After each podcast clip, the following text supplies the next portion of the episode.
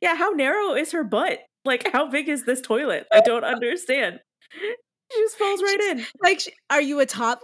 Like, yeah.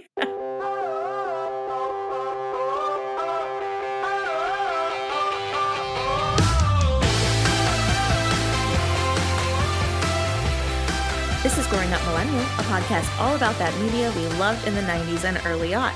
I'm Helene, a quintessential millennial who loves media so much that I just had to do it every day of my life for my job. Oh, and I'm one of your hosts. and I am Adri, your other host, and a geriatric millennial who grew up in a tropical island and now has a pink Christmas tree? Question mark. Oh, hi, Cleo. Are, are those two related, or they just is that just a fun know. fact? Just a fun fact for listeners. I didn't know that you had a pink Christmas tree. I'd like a picture at some point. Oh, it was in my Instagram stories, Helene. I looked at your Instagram stories. Wow. I must have missed it. I'll have to go look again. See, listeners? I'm also just like I I don't pay attention to your life. I don't. We're not actually friends. It's fine. Yeah, this is what it is. It's just like a business transaction. I was actually just thinking about this the other day. Mo- probably the majority of listeners don't know how we know each other. Like as far as they know, we're just like two strangers that decided to do a podcast one day, which is kind of the I guess. truth. Yeah, it's just uh, kind of. Kind of what happened. so you would be correct if that was your theory. Yeah, yeah, no, we met through our first project, just in case people are curious. If you're not curious, then skip this, I guess. But we met through our first project, Aciopolitics. Um, I was volunteering at a website that had Aciopolitics under their umbrella of podcasts.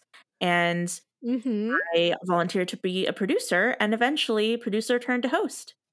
And Yeah. yeah, it was a match made in heaven. In podcasting heaven. Uh, but you had also had some experience podcasting in other podcasts before. So that wasn't your first foray into hosting. I honestly don't remember what I'd done before. Speak BC? Yeah, I did speak BC, but I think it was, I don't know if that was before that. Yeah, it was. Oh, okay, great. That's awesome. there you go. and yet I'm always learning. As am I. Although I sometimes I feel like I'm going backwards, you know? It's just maybe maybe it's just like a part of learning is kind of you go a little backwards to then go forwards. I don't know. We're all human. We're all Yeah, yeah, human. yeah. Anyway, we're not talking about ourselves here as much today because we have something else to discuss, Helene, and what that might be. Yes. So this season, uh, we're on what the eighth episode of the season. So I hope by now you know what the season Mhm. is about.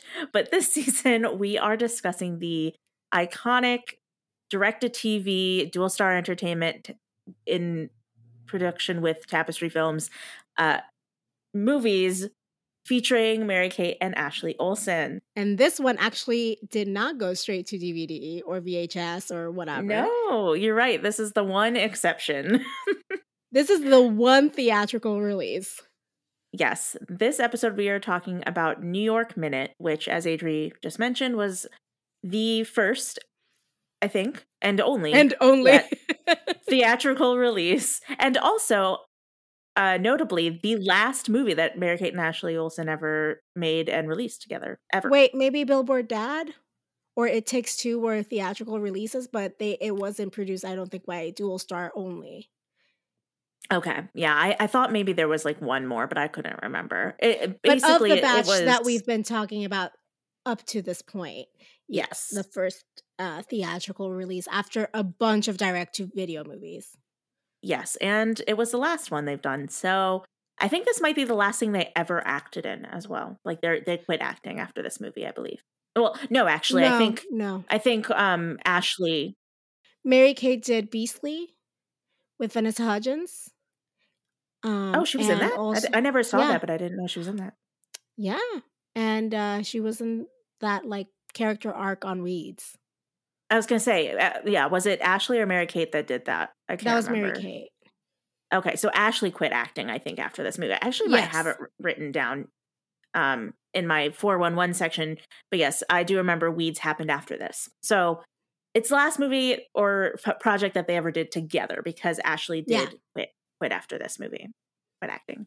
All right. Well, let's get let's get that summary out of the way then. Yes. Well, as we said, the episode is all about New York Minute. It was released on May 7th, 2004, and it was directed by Dennie Gordon and written by Emily Fox, Adam Cooper, and Bill College or Collage, uh, with story by Emily Fox. And um, so this is this is what the movie is about. So Jane and Roxy Ryan don't really have a lot in common. Sounds familiar. That was kind of the plot of a couple of our older other movies Uh-huh, that we uh-huh, discussed. uh-huh. Uh, in fact, that the only thing that they do have in common is their identical faces.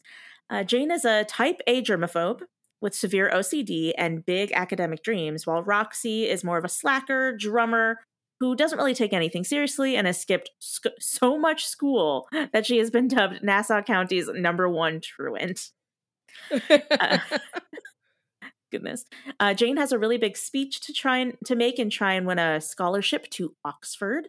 And uh, Roxy skips school again to go to a Simple Plan video shoot. And so they decide to head into the city together, and chaos ensues. Uh, cue a very convoluted and confusing plot, or plots, more accurately, um, including uh, a hairless dog, a racist Chinese pirating ring, and uh, the girls constantly being chased by a very determined yet wacky truancy officer.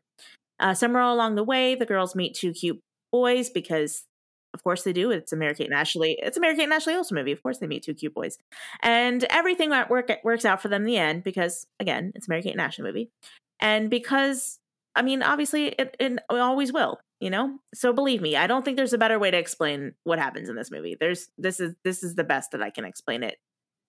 I promise. well, thank you for that. But now I'm going to have to ask you to do the 411 for us as well. Yes, yes. Okay, so as I mentioned, it is the second. Okay, so this is I had this written down. I thought I did. So this is the second theatrical film release after It Takes Two. So that's the only other one that was released theatrically. Uh, but it is the final theatrical film release for the Olsen twins.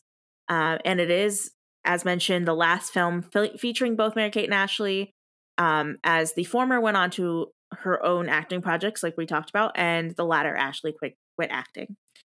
Uh, and also the last film to be produced by Dualstar Entertainment before it went into dormancy. So, RIP Dualstar. And the film in general received like negative reviews overall from critics and was a pretty much a box office bomb. However, several publications have since reevaluated the film as a cult classic in the years after its release. I don't know if I fully agree with that assessment, but there you go. Uh, I guess then- cult classics can still be problematic, you know? yeah, yeah, sure. I don't know if it really has the following to be considered a cult classic, but maybe, maybe it does. I don't know. Maybe that following will find this podcast. Yeah, I hope so. Come come listen to us talk about it. But uh because it was the it is the only theatrical release we're talking about, I decided to include some uh box office numbers just to give some perspective. So the film earned 5.96 million in its North American opening weekend and it finished in fourth place behind Van Helsing, Mean Girls, iconic, and Man on Fire and it's set it it's setting a record low for a film playing in over 3000 theaters. So did, did not do great. Uh, the film went on to gross 14.1 million overall in north america and 7.2 million internationally for a worldwide gross of 21.3 million. I have no idea if that how how much that really made up for production costs and everything but you know It didn't Not say any of the budget. I didn't see anything, but you know, I'm, I'm sure I could find it if I looked hard enough. Um, and then I had one fun fact, which is that Mary Kate learned how to drive stick shift for this movie. She had to do that. And then I have all my cast shout outs. So before I get into that, was there anything you wanted to add for 411?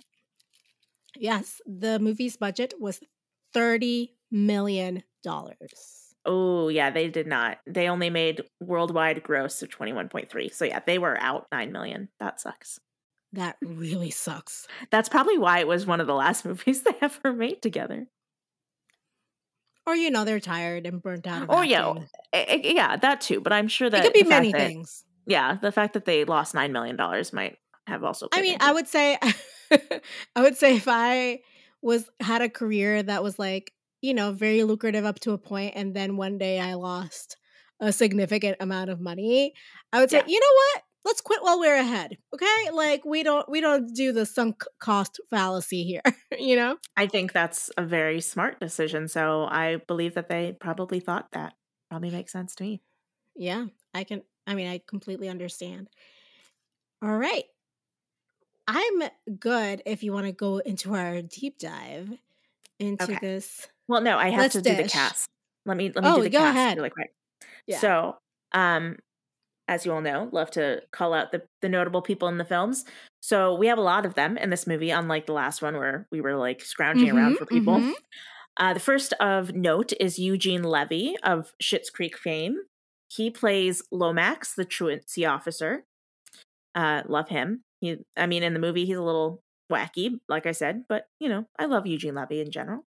So that was fun. Uh, we get arguably the most recognizable lo- love interest to date with Jared Padalecki as Trey. Uh, Padalecki is most well known for playing Dean in Gilmore Girls and Sam in Supernatural. So most people can recognize him. And then we get Andy Richter as Benny, uh, who is the bad guy in this film. And he's one of those guys that you recognize, but like don't exactly know why. And he plays small roles in classics such as Malcolm in the Middle, Elf, Will and Grace, 30 Rock, Arrested Development, Brooklyn Nine-Nine, and a ton more. And I was looking at his IMDb. He has 141 acting credits on his IMDb. Like it was one of the longest lists I've seen. So absolutely insane. That guy gets a lot of work.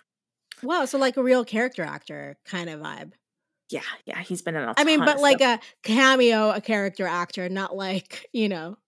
Yeah. I mean, this movie like... was a pretty big role for him. I don't know if he has, has like roles of this magnitude in other things. So yeah. But so he, just like uh, maybe yeah. background or one line or something and other things. Possibly. I haven't seen Elf in a really long time, so he might have a bigger role in Elf. I don't know, but um, yeah, that's Andy Richter, and then Riley Smith, who plays Jim. That's uh, the other love interest in this film. He's another one that you'd like recognize, but not really know why. Uh, he has some short episode runs on shows like True Blood, Freaks and Geeks, and Nashville. Um, and he showed up in like Bring It On and Motocross, which I know I think we've talked about Motocross at some point. Um, mm-hmm. So yeah, and it's not he's not one of those guys that's like in one episode of something. He's in like you know two to five episodes. Uh, so he does like he might be more recognizable because of that. So he does like a character arc on like series and stuff. Yeah, but he's he's like he's not he's like a probably a special guest star, not like a, a re- recurring mm-hmm. character. Yeah. Mm-hmm. Uh, and this last one is very sad because we get a cameo from the late Bob Saget, who famously played the twins' father, Danny Tanner, on Full House.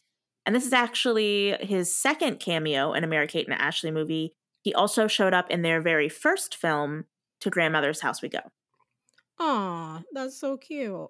Yeah, he doesn't really speak. Uh, he kind of just like looks at them on the street. Oh yeah, but, no, that's like I, it was one of my favorite moments. I rewound it. Yeah, because I was like, oh, because really he looks so confused. I'm like, huh? yeah, it was cute. I remember laughing out loud when I saw that in the theater the first time for sure. Yeah. All right, um, you, were you ready talk, to dish? Did we talk about Dr. Drew? Oh no, I didn't put Dr. That's her that's their dad, isn't it? Yes, Dr. Oh Drew plays their father. I can't believe I completely skipped that.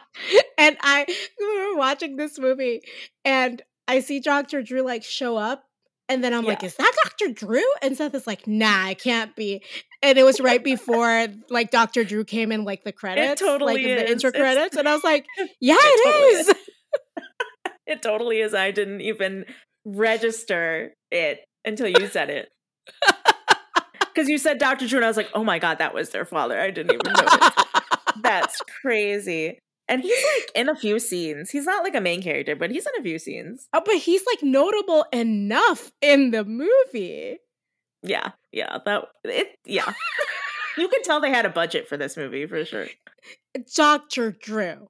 And he plays a literal doctor. he does. Not that type of doctor that I think he is famous no, for. No, but- yeah. He's like he's not an OB, but he plays an OB in this. Yeah, yeah. Yeah, that was fun. Make it to the list of potential favorite dads. We'll see. We'll when we talk about was- that.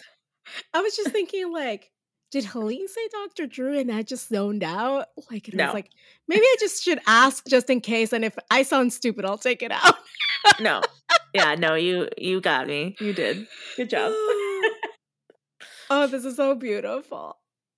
Yeah. Okay, I'm ready to dish. this moment forever. Okay, let's dish. Let's dish. So we open. The opening credits are inside a big clock, um, and it turns into a nightmare that Jane is having. Jane's nightmare, and she's like running.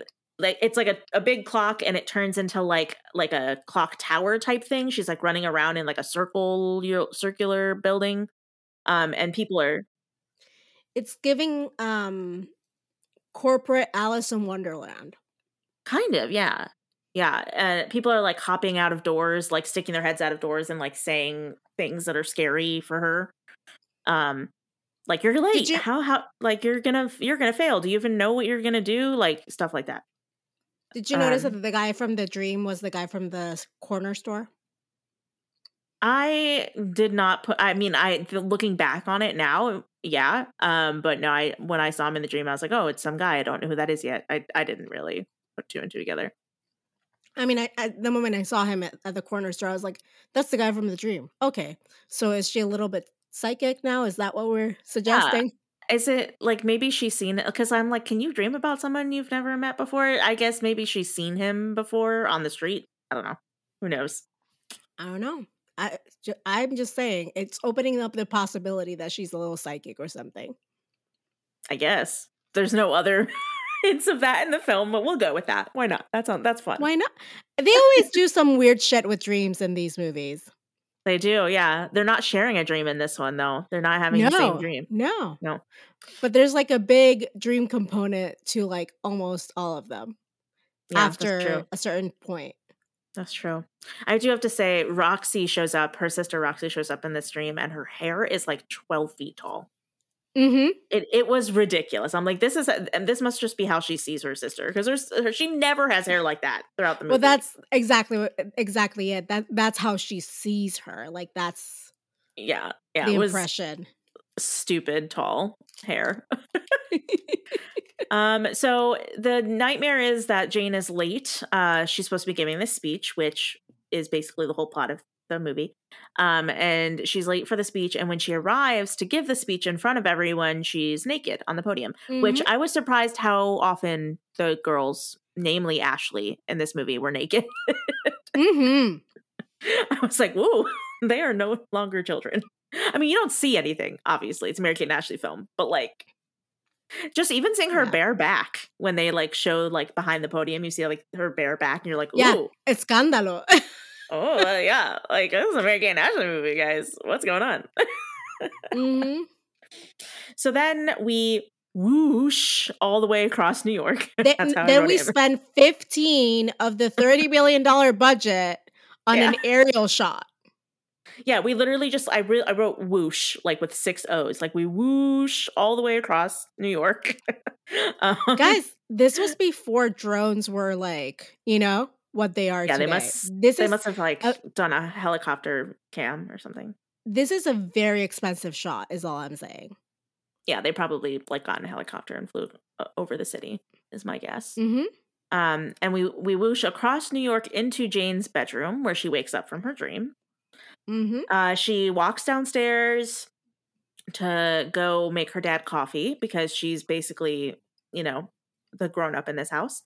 Mhm. And as she's walking downstairs, she passes a bunch of family photos on the wall, including one of their mother. So, fun fact though, I did I did find out that the family photos on the wall are actually Mary Kate and Ashley's real family photos, but they just cut out their real parents, Jarnette and David Olsen, and replaced them with Dr. Drew Mhm. and the, Mhm. the actress that plays their mother. In this movie, though, their mother is di- has died. Um, we don't get any information on that whatsoever. We don't know Mhm. when or how. Uh, or so. know, no, Yeah. nothing about eh, her as a person other than she liked how different they were. Yes, yeah, we yeah, we do learn a little bit about that later. But yeah, in terms of like it's yeah, we see a picture of her, but that's about all we get. Um and then um so I did note that Ashley is the type A sister again in this film and Mary Kate is a slacker type. So Ashley is Jane and uh Mary Kate is Roxy. So it's just like the challenge was kind they're kind of like, you know, getting into this type of role that they like to play, I guess. And um jane on her she kisses her photo of her mom um saying that she misses her and then runs around the house like basically acting like her mom. So she gets her dad coffee and then she goes and wakes up roxy who has fallen asleep with her headphones on. Mm-hmm. Yeah and then we see the contrast of jane and roxy as they both get ready for the day this was a fun shot i liked this they were like showing jane's closet versus roxy's closet uh, Yeah, the, Roxy's closet is cl- classic ADHD girly. really Classic. yeah, like Jane's is all light and pastel colors and obviously very, very meticulously clean and organized.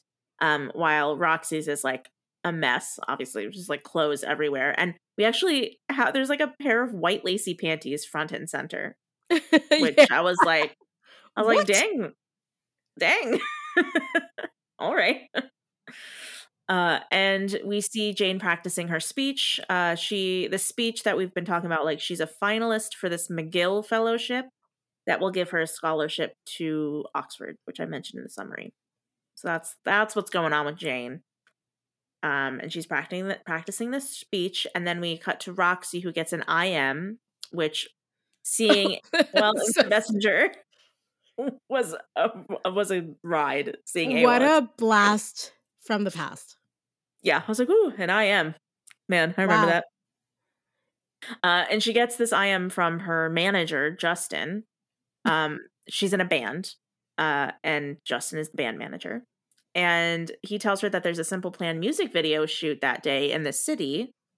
And so she uh, decides to find fake forged papers that say that she has chicken pox so that she can Oh, no, no, no. She school. has a program yeah that forges these things. yeah she is she's got it down It's giving clueless, yeah you know, like clueless closet, but on a rebel. yeah i mean you don't get to be nassau county's number one truant without some sort of system you know what i mean? Hmm um, but her dad pops in to check on her and she lies to him and tells him that she's finishing an essay and mentions that he thinks she hasn't cut school in three weeks. Yeah, so three whole weeks. So she's been getting away with this for a while. Uh, I actually don't know how many of those days of in the three weeks she actually attended school, or if she skipped the entire three weeks. I have no idea. I mean, I don't know. Maybe I not. wouldn't put anything past her. yeah, I, I really wouldn't either. Well, one thing about the program that I really enjoyed is it told her how many times she'd use a particular excuse and when was the last time that Yeah. she used it. I paused it and I started reading. That's amazing. there are a lot of really good like um Easter eggs in this film, which is funny because like they're things that you wouldn't see unless you paused it. And this movie came out on, in theaters first, so you can't like pause it. okay, so um, um for example, this was my favorite. Muscle spasms were used 11 times and were last spasms. Yeah, and were last used uh, on December 14th, 2002. Oh my god, I had no But- idea. she had never used chicken pox until Well, she can. that day. and that it, you can only use it once. So yeah, Well, you you better use it right. but I'm just letting you know. Also, Jane has toilet seat liners oh my god, in Yeah, her own bathroom. that was my Jane, next. Yeah, please seek help. Please. yeah. I I wrote that down too because I was like, "You're it's your own bathroom. You can keep it as clean as you need it to be. Why do you need toilet seat covers in your own bathroom?" I guess she does. Wait, she does. Wait, she shares it. She shares the bathroom with? Roxy. Yeah, because they have one of those like they both open the door and then like it's. oh yeah, I that's how the a- snake got in. Yeah, yeah, yeah. Yeah, I thought it was a hallway at first, but then you see their double sinks. Oh, sorry, I just hit the mic. Uh, you see their double sinks. Um, so then I'm like, oh, they they have a their bathroom is huge, and I love it, and I want it. Um, but yeah, I think they share a bathroom. I, so I guess that's probably why she does it. She just doesn't trust, but she still she can clean the bathroom. It's her bathroom. exactly. anyway, Anyway. anyway, It was a lot. It was a lot. Yeah, so this is where we yeah, the pet snake that you just talked about, like this is when Roxy realizes her pet snake Ringo was missing. Um Mm-hmm. and we learn that she's a drummer, she has a drum set. Now, when we go back to Jane's room, I we learn that Jane is a Republican and I could not. How did I miss that? You mi- you missed it. There's a picture Yes. of Arnold. She has a picture with Arnold Schwarzenegger when he was governor, and he was specifically a Republican governor. I looked, I double checked and Yeah, made sure. yeah. He's like, Uh-huh. I'm proud to be in the party of Abraham Lincoln. Blah blah. You know that that kind Yeah, of whatever. Republican. And then she has a. They zoom in on a George W. Bush bobblehead on her desk. What? I completely missed this shit. And I am so glad I did, you know? Yeah, I was like, Are you fucking kidding me? She's a Republican? Are you fucking kidding me? I'm sorry. There are probably Republicans listening to the pod, but I'm sorry. I d- I don't want to offend anybody. Helene is very triggered, okay? anyway, that was that's a thing we saw. And then that that's we see she gets in the shower and Ringo the pet snake s- sneaks into the shower with her and she screams and uh, Roxy comes and gets him out. Yeah. And then uh, we have a shot of uh, Roxy like reading Rolling Stone, who has Ozzy Osbourne on the cover, which is funny because Ooh. Jack Osbourne uh, is plays her manager. Oh my gosh. He was an Oscar? Oh my god! Don't tell me that this is another one I'm sneaking past you. I had no idea. I had no idea he was an Osbourne. No, that's yeah, amazing. that's Jack Osbourne. oh my gosh. That's awesome. He's like the one I don't recognize. Like I recognize most of the other Osbournes, but I did not recognize it. that's amazing. That's Good about the time uh, they were doing, I think, the reality show. Yeah, that makes sense. I, Yeah. that makes sense, honestly, though, because like this guy, I was like, this guy is not the best actor, but it makes sense that they would want him in for, the show. for name recognition. Yeah. Yeah. yeah, that makes sense. Uh, we get a shot where like it basically is contrasting their outfits, which I know that we can talk about this more if we want in the fashion victim Mhm, versus mhm. fashionista. But I, I have other notes for that section.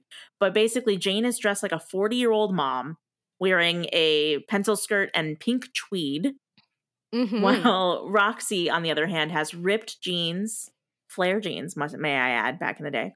Uh, flip flops, which I love the flare jean and flip flop combination. I was um, a flip flop flare jean girly Oh yeah, all through high school and college. So yeah, I remember those days vividly. Yeah. vividly.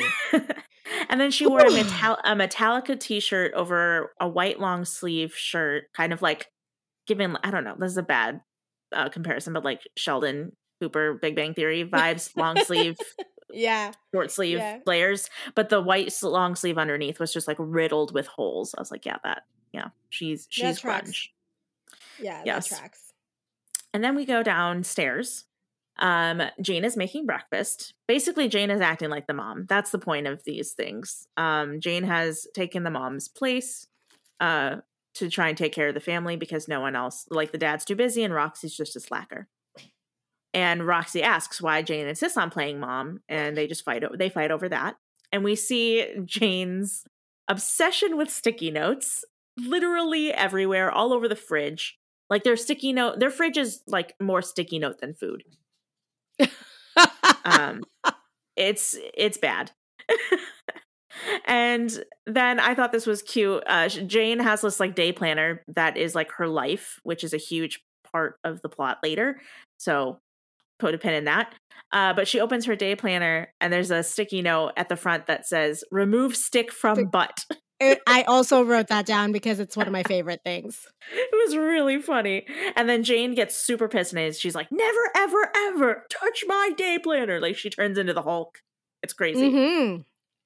She actually turns into the Hulk. She turns green and you know gets really big and then kills Roxy. It's a whole thing. That's crazy. Yeah, it's. Um, I mean, that would have been more believable than some of these plots. You know. yes, I agree. Uh, so then the dad comes in. We find out that the dad might have to miss Jane's big speech because he's a big shot OB doctor who might have to deliver some babies. See, this is where Roxy asks her dad to sign a quote unquote field trip permission slip for Shakespeare um, in the um, Park. yeah, for Shakespeare in the Park. And he's like, Oh, what are you going to go see? And she's like, Oh, the one with the girl and the guy and then love. He's like, Oh, Romeo and Juliet. Yeah, that one. yeah. Um, but Roxy forges her dad's signature from the permission slip onto the chicken pox and form or whatever and faxes that onto her school. So plan enacted. So clever. Yeah, she's she is pretty clever. So uh, Roxy has to give Jane a ride to the train station because she doesn't have her own car because she's saving up for college because she's a very practical young lady. And as they're getting in the car, Jane asks Roxy to put on the radio. And instead, she plugs, and this part, I, I died. I was like, oh my God, it was such a small thing. She plugs her iPod into the car mm-hmm. and puts Mm-hmm. And that iPod just brought back every memory. Like it was the exact iPod I had. It was like that big, thick, probably like the 80 gigabyte white. Yeah. Yeah. Yeah. The classic like, iPod. Yeah, Oof. iPod thick. Yeah. It was like the, it was like a brick. Like I loved that thing. It was and it had the wheel and it was like, yeah. oh, this is so cool. Like you spin the wheel and it moves. It was so fun. I loved it. Oh, and then I had the the pink mini mini. Do you remember Ooh. those? They were like I think, long yeah, I had, I think, and this is, uh, I'm, I'm, we were not a wealthy family, but somehow I did, do think I ended up with at least one iteration of every version of the iPod. Hmm. Well, it's there's the there's the Bahamas thing, there's the American Girls dolls, there's the iPods. Um, it's sounding like you were the youngest child. Yeah, no, I do think I must have been more spoiled than I remember being, but I do know that I do know that, like in general, like we never went on vacation. They never wanted to buy me new clothes. It was all. It was just like you know one gift a year or whatever. Anyway, anyway, um, I did have that long pink one at, at some point, and then I had I got the because I got the iPod video eventually when they had the iPod video as oh, well. I had the iPod. Um, was that the net like the mini or like the shuffle too? The, yeah, I had the shuffle. That was like the very the first one. one. Yeah, like that one was literally just a. It was literally just a stick, and yeah, yeah. You couldn't choose what song you wanted to play. You just like played anyone at random. Yeah. And, uh, and I miss iPods. Like, and then you had to like download all like your music into it.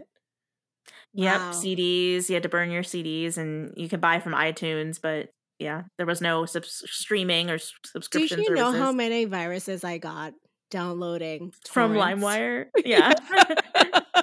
from like what Netscape and LimeWire and yeah, yeah, yeah. Oh my gosh, same, same, same.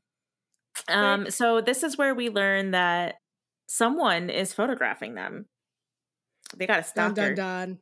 It turns out to be Lomax, who is the truancy officer, who we will see a lot more of. also, film, the although... second, the second character named Max, who ends up being like a sinister figure. yeah, yeah. I had him as Max for a good amount of my notes, but then I was like, I feel like Lomax is like they they don't ever really call him Max. He's listed as Max. oh, they've been IMDb. they called him once as Max, and then they said Lomax. Yeah, so his name is Max Lomax, which is stupid. Yeah, yeah, name. of course. Um, I mean, why would he have a real sounding name, Helene? Right, exactly. I honestly think okay, and we maybe we can talk about this once we've introduced all the plots, but I feel like there could be at least one, if not two plots that could have just been dropped, and I feel like this truancy officer one is probably the one I would choose. Yeah. If they had to chop a plot, because there's so many plots in this movie. One too many plots. I agree. Yeah. So they're in the car, and a simple plan sticker flies out of the window, and Lomax Which gives. Lomax an idea of where this is headed. Yeah, for some reason, every single person in the entire city knows that Simple Plan is shooting a video shoot in New York City today. And it's like, there are, like, on average, probably approximately 6 billion things happening in New York City on any given day. How do you know? Also, Helene, in an age of not very much social media reach, you know how right. right? it was on the news though, which is another thing that I have I have issues about when we get to that scene that they do have. anyway, um, so yes, he sees the simple plan sticker that flies out of the car and is like, "Oh, they must be. She must be skipping school to go to that video shoot that I, for some reason, as like a fifty-year-old man, know about." Anyway, Yeah, who doesn't even know who Simple Plan is, what they do, Yes. what they are. Like, for all he knew, it could have been a birth control flyer. right? Yeah, I don't You know. He doesn't seem to, he doesn't seem to have any children. At least not that they talk about. So it's not like he has a teenage daughter that's telling him about this stuff. But Well, and it's Whatever. clear later in the video shoot that he has no idea what this Yeah. is. Also, uh, since we're on the topic, I just and I I think I alluded to this in the last episode, but Simple Plan was literally my favorite band back and during this time. So, for me, it was Simple Plan, Panic at the Disco, um, type, but more Panic at the Disco than Simple Plan. oh yeah, no, me, Simple Plan was yeah, Simple Plan was my number one. I guess that Simple Plan and like All American Rejects, those were like my top. Yeah, those were good too. Yeah, so when this movie came out, I was I was that I was the target audience because Yeah, you so were excited. You and I were ba- ba- basically the target audience. You yeah, know? I was so excited. I love Simple Plan, and I still haven't seen them live. I really need to. They're they're touring again, so I have to. I have to try and see if I can get them live. Anyway, love Simple Well, Plan. I guess- Uh, the, the, sometimes the one good thing about getting older is that all your favorite music acts start touring again at much cheaper prices. right, they go on like reunion tours and they get back together. It's great. It's fun. and you can, you know, and you can afford it finally and not have to like be begging your parents. yeah, yeah, yep. And you have your own money. Exactly. It's perfect. Yeah. So the girls are supposed to are like on the way to the train station, but they take a pit stop at uh, Roxy's manager, aka I guess one of the Osbournes that I just didn't notice. Uh, uh, and they stop there to pick up copies of her band's demo, uh, which they've put her face on the front of it because she's the hottest in the band, I guess. Uh, the band name is the band's name is Zen Riot. Oh, yeah, I think I I think I'm that sounds familiar, but I didn't write it down. So I'm glad that you wrote it down. Uh so she picks up the demo CDs and an all access pass because somehow they got an all access pass to the the Simple Plan shoot. Um and this would make more sense if Jack Osbourne was playing himself. You know what I'm saying? yeah, I was like, how did you get this? This is so cool. Like you you're just an aspiring band with a demo that you want to pass on to Simple Plan's like production or record company and you somehow were able to get an all access pass to the shoot. I mean, that's cool. I don't know what kind of connections you got, but good for you. Mm-hmm. Uh, so then the, she leaves, and Lomax shows up, and he busts the party uh, and sends everyone back to school in like a van. I don't even know. no, this and a- no, he calls the cops, and the cops come pick up the students, and even the cop is like, "Lomax, this is a little much, and this is why we'll never have you on the force because Yeah. you are too extreme." Yeah, yeah. This is where we learn that Lomax wants to be a police officer, but he can't get on the force. They don't want him. So instead, he just takes truancy very, very, very seriously and is a truancy officer. Which, like, do those exist anymore? I don't even know what a truancy officer like would look like. What what that job would look like on a day to day basis. Well, my favorite part about all of this is like he's like the morally gray, questionable character, almost villain, and I'm like, I love it when it's an admin person, you know. Yeah, It's the Yeah. red tape because I hate red tape. yeah, yeah. It's it's interesting. His his arc is is very interesting by the end of the movie. I know, but the girls are really smart about that. Yeah. Yeah, I mean Roxy is is a genius, honestly. Like But then like I I'm still having difficulty understanding what was going on in his head. Like why did he think like nabbing Roxy finally was going to get him into the police force? Because it's like it's it's like it's like version. a mastermind. yeah, it's like his version of of of a mastermind criminal. Yeah, a big criminal that he like that is just hard to nail down. No one else has been able to catch her in the act, you know? So Roxy is his white whale, is what we're saying. Exactly. yes. Exactly.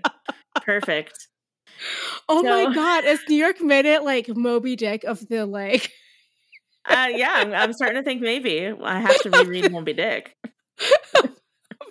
the modern age. This is this is why it's a cult classically. I guess, yeah. People love Moby Dick adaptations, I guess. so Roxy and Jane now get to this train station, and this is where things start to get crazy. Mm-hmm. Actually, it's you mm-hmm. know after they get kicked off the train is when they start to get crazy. Spoiler alert. So they get to this train station. Um, I didn't realize originally that that Roxy was also um getting on the train. I thought she was just dropping Jane off at the. That's what station. I thought too. Yeah. Um. So we see Jane sitting next to this guy in a suit, holding a cup of coffee, who ends up being playing a, ba- a major part later on. But um, I'll leave that later. Uh, so she's sitting next to this guy in a suit, holding coffee. She brought her own neck pillow and it's not just a normal neck pillow it's a neck pillow, pillow that she has to blow up. It's basically like it's also hot pink yeah, and transparent and i yes. want it. I was like what in the heck is this? This is not her vibe at all. Like but she's sitting there blowing up her neck pillow and he's like can you not uh, and so then we this is where we find out that Roxy's also on the train. I guess she didn't just drop her sister off. She dan okay, this was this was stupid. She dances like a maniac down the aisle of the train. Yeah. There's she there's no music playing and she doesn't have headphones in. So she's just being a fool. yes, she is. I'm like, what are you doing? There's you're just like dancing to nothing. It's very strange. I'm like, what are you doing, girl? You're you look weird. And then they start um arguing because Jane doesn't want her to be there, and they start arguing over the scholarship thing. And uh that's when we find out that it's a full ride to Oxford that she's trying to get. And this is also where we learn that Roxy and Jane do not talk about anything at all going on in their mm-hmm. lives because Roxy knows nothing about Jane's life. And it might be, I think it eventually we learn that it's mutual. Like, also, Jane knows nothing about Roxy's life, but yeah, Roxy had no idea that Jane even wanted to go to Oxford. And Jane reveals that she wants to go there to get away from her. So, not Which a good relationship. You know, not the nicest thing you could have said to someone. Yeah, I mean, that's got to sting for sure. Now, this this scene, what this next scene, while it was unnecessary was also actually kind of fun because of the Easter eggs that we got in it. So uh, we cut to Lomax's office next, and he's looking at Roxy's form for chickenpox. And first of all, in the wide shot, you can see there's a chalkboard behind him, and it just says, I will catch Roxy Ryan over and over and over and over on it. I'm like, this guy is, is manifesting. I was gonna say he's a manifestation king. Yes, he's manifesting it. He it was great. Uh, and he's just writing it on a chalkboard. I just loved it. It was great. And then um also I found a goof here because in the opening scene and like in the opening scene when she's forging the signature, she does it in red pen, but the signature he's looking at is in blue pen. Whatever. I was like, that doesn't look like the same thing. And then he looks at the simple plan sticker that floated over her car and this line that he says. He goes, Well, your simple plan's about to get a lot more complicated, Roxanne Ryan. I also wrote that down. yeah, I was I was like, for someone who doesn't have a fucking clue who Simple Plan is, that was a good joke, sir. now this is my favorite part. At the end, and I and I paused it to see all of this, but it pans over to a wall of corkboard that's kind of like a it looks like a stalker shrine. It has like a bunch of surveillance photos of Roxy, along with a bunch of newspaper articles that just cracked me up. Okay. One of the newspaper articles says Roxanne Ryan eludes Lomax. NASA NASA tra- NASA ugh, NASA's I can't say that word. NASA? NAS, yeah, NASA's truancy officer caught napping. So apparently, at one point, Roxanne, Roxy, got away from him because he was napping. Uh, and then another one says Lomax fails to crack truant ring. Truant office accuses Nassau County's top truant, Roxy Ryan, of orchestrating mass truancy. Wow. It's, it's like there it's so drug related, drug coded. It's so drug coded. like it's so great is what it is. Yeah, like mass truancy ring. Like, or like fuck? a or like an art thief ring or something, you know? Or like human trafficking or something. It's absolutely insane. So now we're back on the train. Roxy is trying to open Cheeto popcorn. Oh, uh, also, I forgot to let let you know that yeah, Lomax's tie was clip on, and that was in- important to note. Oh. I do remember being clip on. I don't remember why it's important to note though. Well, because if you buy like clip on ties or like bow ties, it means you're you're lazy and you don't want to like oh. to you know to buy like the real thing and like do the knots and whatever. Or you just don't know how to tie a knot or tie a tie, but yeah. Which also makes Lomax kind of sad, you know? Yeah, that's true. Like, yeah. Like children, you know, wear clip on ties. Yeah. Yeah, I do I do remember him taking off his clip off clip clip on or whatever. Um so yes, Roxy is trying to open popcorn on tr- cheese popcorn on the plane on the train and he's and she sprays it because it, for some reason it seems like it's explosive popcorn. I don't know how that this happens, but she sprays it all over Jane and the guy that she's sitting next to in the suit that I mentioned. And this causes the, the guy to spill his coffee all over himself and his pants. Um, and Roxy thinks that pouring her Red Bull on top of it will somehow help. it's like it was a fire or something. She like tries to put the fire that did not exist out with her Red Bull. Mm-hmm. And then we learn that apparently Roxy snuck onto the train without a ticket because she's a rebel, as we all know. And the ticket checker guy is coming down the aisle and she tries to seduce him to get out of, you know, not having a ticket. And then she gets thrown off the train and and the guy comes back and sees Jane sitting there and it's the the classic oh, you're trying to fool me. It's like, no, I have a twin sister. Like, oh, yeah, twin sister, huh? Sure, I'm not going to fall for that. And so and then so, Jane gets off the train. yeah, Jane's day just got completely derailed. Pun intended. Nice. Love it. Yeah, the first of the first of many uh errors in Jane's day that are just going to compound Oof. on top of each other. Yeah. okay. So they both get kicked off the train. Jane um, gets her skirt caught on a guy's bike who happens to be Jim, who we will see many other times in this movie because he is her love interest. Uh, and her skirt gets like ripped and it actually looks a lot better yeah, after. Yeah, it does. Uh, after it gets ripped off his bike.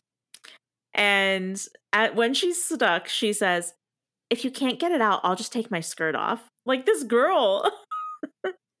Damn. And they have a moment. And this is like the first of many, like, oh, did I say that out loud? Like, yeah. I'm horny. Like, like they're just like overtly horny throughout this whole movie. Anyway, um, Jane is having an argument with the conductor dude because she can't catch another train due to track construction. Um, and so Roxy tries to catch a cab and fails. And then this is where the second really convoluted, confusing plot gets introduced. The uh, plot I would call the Our Lips Are Sealed 2 plot. Sort of, yeah. A more racist version of that plot. Yeah, no, of um, course. And even that one was racist, you know? Yeah. Yeah. Um sorry, can you pause it for a second?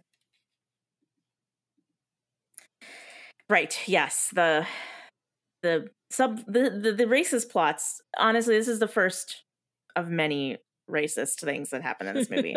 yes. Uh, oh my gosh. I yeah. I kind of hated this entire plot very much. So basically, Roxy, after she fails to, sh- to catch a cab, uh, an attractive, I may add, he was attractive, Asian man walks up next to her Mhm. and uh, nods to a man from across the parking lot who we l- later learn is Benny uh, and points out that there are like FBI looking dudes in suits and sunglasses, like all around, like basically waiting to close in on him. He tries to make a getaway as these FBI guys are starting to get like come in on and close in on him. Um, and before the guys catch him and take him away in handcuffs, he's able to drop a computer chip in it, they call it a computer chip in this movie. It just looked like an SD card. I don't know if that's like what they were calling SD cards back then. I don't remember. I don't think they were calling SD cards computer chips. I don't know if they know what they're. Uh, whatever. Yeah, it, did, it looked like an SD card though, didn't it? I don't. Yeah. So he drops what looks like an SD card into Roxy's bag, and she does not notice, and then gets arrested. And she also doesn't see that either. It's like all happening right behind her. She doesn't see him get arrested. Which continues the tradition of things happening right under their noses and them being too self-involved to notice. Yeah. Yep, that that that's accurate. so then Benny walks up to Roxy, who just witnessed this whole thing from across the parking lot, and he says to her in a very very bad Chinese accent, um, that he will give her a free ride since all the taxis are gone, and he has like a limo. And literally all he has to do is tell her that he has a limo for her to accept the ride from him because she's like oh i don't do rides with strangers. No thank you. I don't want to like t- accept a ride from you. And he goes i have a limo. And then she's like oh okay. Yeah, this is how all horror movies start. Again with Taken, and it finally happened. yeah. Yeah. So roxy then finds jane and tells her that she has a ride from a professional car service and gets them gets her to get in the car with that with her and they both leave together in this car with benny in this limo. And as she gets in the car benny takes her bag because it has the computer chip in it. And jane corrects his grammar which is like if obviously he's not chinese he's a white he's a white man but he's speaking in a chinese accent. So like as we learn later this is not the case but it might be okay in this scenario not knowing who this person is to assume that maybe english is not his first language I guess. and yeah. therefore and then therefore correcting his grammar is kind of shitty like dude obviously if he's speaking in a chinese accent he might not like be speaking in his first language later we learn he is he's faking the chinese accent which is even more which is even more problematic. yeah exactly but but we didn't know that at this point so just pointing that out so maybe that's Lomax- the way they uh maybe that's the way they kind of say, see her character's all not all bad. I guess, yeah. Later, like a like a course correction later, I could see that. Yeah, yeah. Yeah. Um, I don't know, man. This whole thing was so I was like cringing the whole time. Uh, Yeah, no, I could I could yeah. so then we cut to Lomax, um, the truancy officer calling the girl's house, and she and he leaves a message for their dad, letting him know that Roxy cut school again. This will come back later. So then the girls are in the limo, and Roxy is acting like a five year old child and Mhm. playing with the divider, and like she full on has ADHD. Like you you mentioned the closet was like typical ADHD girly um, Mhm. her, her she is full on acting as if she has ADHD in this scene. Mhm. Um, we get we we get a little bit of like this is where we find out that uh, Benny Benny calls his adopted mother who is Chinese, so he's adopted by a Chinese woman, Mhm. and this is where we learn that his accent is fake. She's like, Yeah. drop the stupid accent. and also that uh he can't call her ma until 5 p.m. yeah, yeah, their relationship was complicated. yes. But she's like this crime lord. She's like this Chinese crime lord who like runs this pirating ring for music and DVDs. We learned this later, but it's pretty intense. Yeah. But then yes, then we get the montage of Benny driving the girls to New, to New York, and Roxy is like waving her feet in Jane's face, and like just like she's just like she can't sit still for five seconds. Mm-hmm. Um, and obviously Jane is not having any of it. so then they get to New York, and they're like, "I don't think this is the way that we're supposed to be going. Like, where are we? Where are you taking us?" And then, you know, in every young woman's nightmare scenario, he locks them in the car and basically like tells them you're you're kidnapped. His actual line is ancient ancient Chinese proverb: "Never accept ride from stranger." Ugh, so racist. So fucking racist. It's like Jesus Christ. And he says this all in the accent, which his mom told him to drop, but he doesn't. The rest of the film, he still talks in this accent. Um. Anyway, somehow Roxy gets her bag back from him, and they escape from the roof of the limo. Because how dumb can you be? Like you lock them in the limo, but you don't lock the like make it so they can't open the sunroof. Like obviously they're gonna get out from the roof anyway. That it was the easiest escape I'd ever seen. So then we get our first of many chase scenes.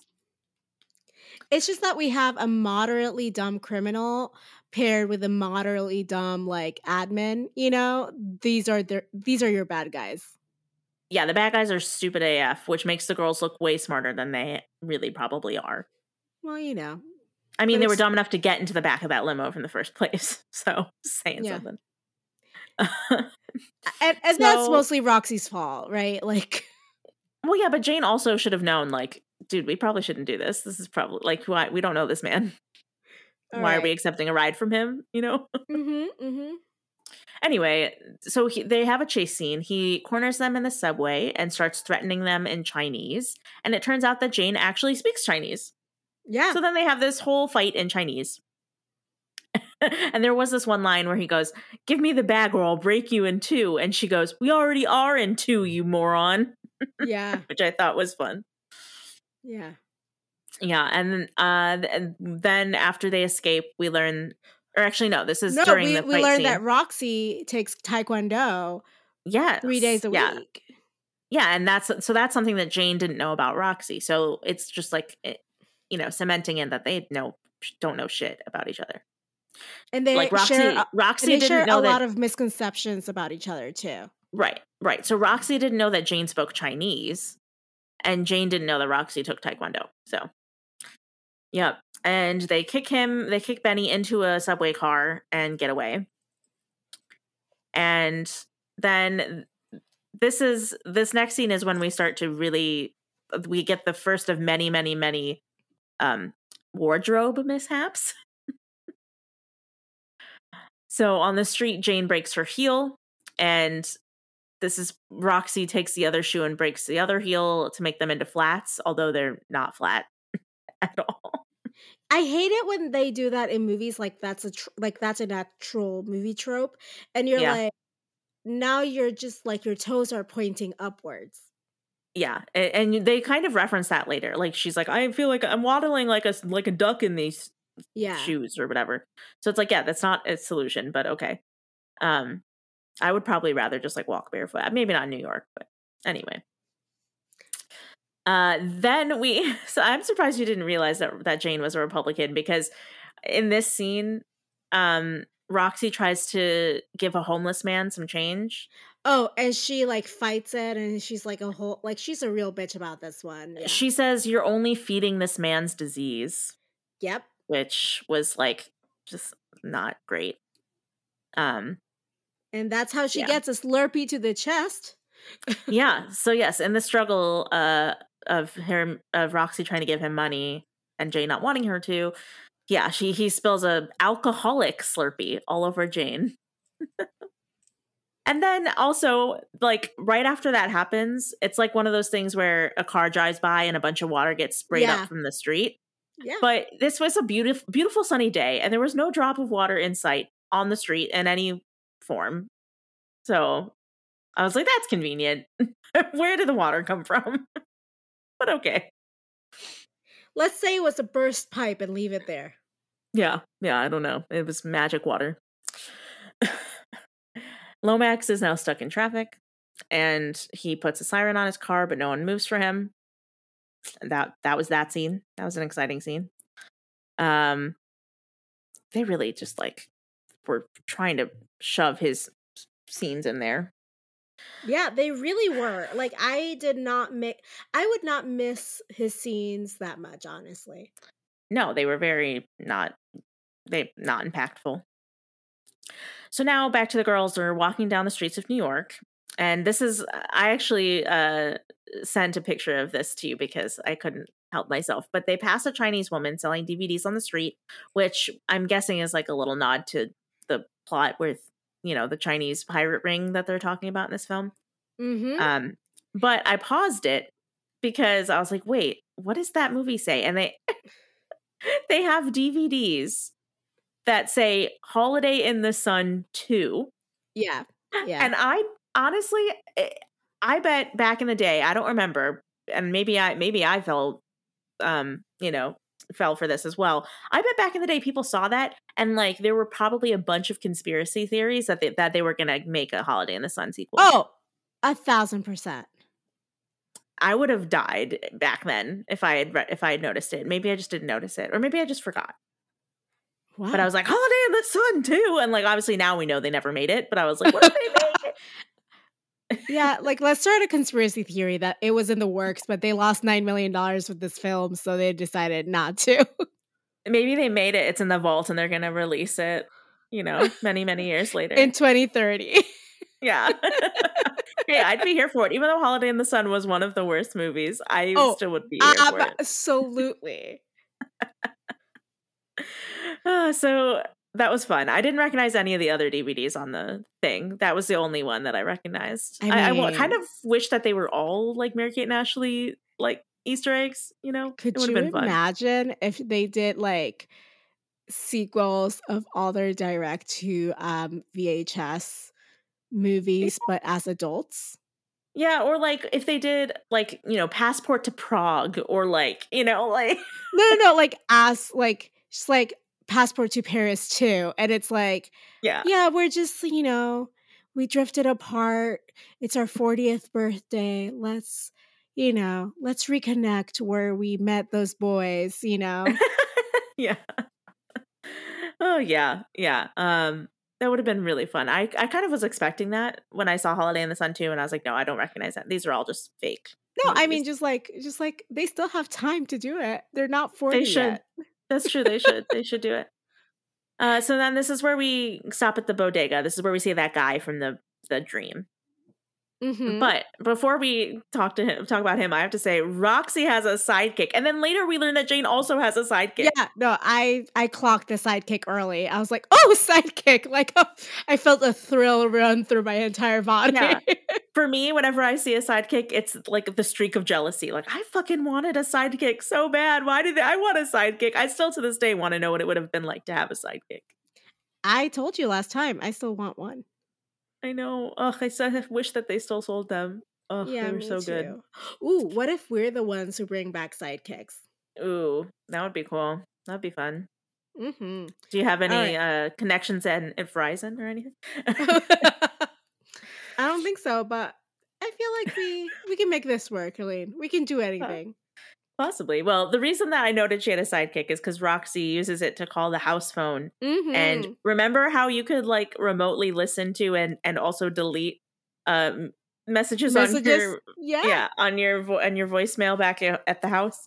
So she does that. She deletes the message before her dad can listen to it because she's smart. She's a smart cookie. She knows what she's doing. She doesn't need school. She's got street smarts. Exactly. She she's she's set for the real world. So uh Jane is using the bathroom because she's covered in alcoholic slurpee and now like dirty street water that didn't exist. And so Roxy is waiting for Jane in the bathroom and she buys like a shit ton of junk food and has like a sunglass shopping montage, which was I mean, that was kind of cute. Like she just tries on a bunch of sunglasses. Um and then we see like Jane in the bathroom putting like 8 billion layers of toilet paper on her seat because it's disgusting, I guess. Mm-hmm. And somehow she falls into the toilet. I don't know It- how that happens. How how does that happen? Yeah, I know. How I'm big are was the toilet? skinny? How Yeah, how narrow is her butt? Like how big is this toilet? I don't understand. She just falls right in. like sh- are you a toddler? Like yeah. So then she walks out, and this part um, was very reminiscent of a scene in uh, Winning London because she walks out and she has basically like toilet paper tucked into her underwear under her skirt, uh-huh. and it looks like she has a tail of, Yeah. of toilet paper, and she's like having a really really hard time getting it out off of her, and it was like, oh, that's like when her and James met in Winning London, and he helped her get the toilet paper off her shoe. That was cute. And now she's covered in toilet water. Yeah, gas station toilet water, like or bodega. They're different, but still, it was gross. Uh, and this is when they find figure out, and this is the another plot that Jane left her day planner, which has not only her life, um, all and her all of credit her cards. yeah her payment methods and everything, but also her speech that she's supposed to be giving, like all of her note cards with her speech on it, um, in Benny's limo when they escaped. So, what is this plot number like three? I don't even know.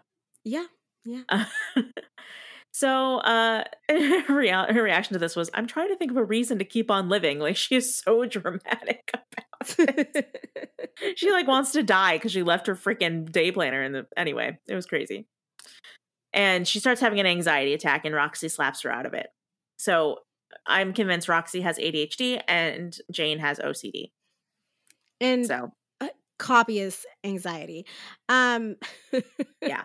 very true All right. So we have like the pirated music subplot, which, you know, Yeah. a thing. I think it's, is that a thing of the past or are they still doing that? I don't think I think with um like Streaming and streaming and stuff? stuff, I don't I don't think it's as big of a deal Yeah. anymore. And then Um, uh, there's like a plot hole there because um, Benny pretends to be able to see inside the limo for when he finds the day planner because he's like cupping his like hands around the glass, but that glass is like so dark you can't see inside that. Like, well, like it- the passenger, you- the passenger sides of limos, like mm. you can't see into them. if you like put your face up to the glass and cup your hands around it, though, you might be able to, right? Not not that dark of a tint. Oh, okay. I don't know. I've never I've never tested it out. He could have just opened the door. Like, come on, guys. There's no way Yeah. you can see in. Yeah, well, he does see it. He he spots the day planner in the back seat, and this is where he's like, magic powers. Know? "Yeah, I can get them to give me my computer chip." However, he says it. Oh when God! Don't say that Um, again like that. Yeah, I, I was like, I don't even like. It was just burned into my brain. I can get them to give me the computer chip if I get if they like in return for this day planner. Basically, he like holds it hostage. Okay, now it's plot number four. yes, uh, they I go into the Plaza this. Hotel. I can't with this. Yes, they sneak into a hotel room. Also, uh, as they're At sneaking the in, Plaza, not just any hotel. At the Plaza. did you notice um who the doorman thought the girls were? Uh, like uh, Paris and Nicole Hilton. Yeah, Paris, Paris Hilton and Nicole Richie. Yeah, Oh yeah, uh, sorry, Paris and Hilton and Nicole Yeah. Richie. I was like, yeah. it's like I how guess. He, he thinks that they're Paris and Nicole. He, he like at the when they're running out of the hotel later, he's like Paris, Nikki, and I'm like, oh yeah. I can't believe this. Uh, so yeah, they break into Well, that but- hotel room. Oh, I thought it was Paris and Nicole Hilton though, because they're sisters. Uh, wasn't Nicole Ri- Richie like her best friend? Am I yes, yes, but like Nikki and Paris Hilton were also famous in their own right. oh, I just always associate the like when I associate Nicole with with Paris, I think of Nicole Richie. But you might be right. I don't know. I don't know. I, I'm, I'm because they were both blondes. It's the only way that really works. I think um, Well, Nicole, Nicole- Richie's blonde. she had a stint of being a brunette.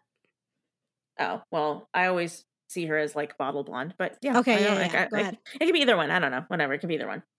Um, it's some sort of nickel.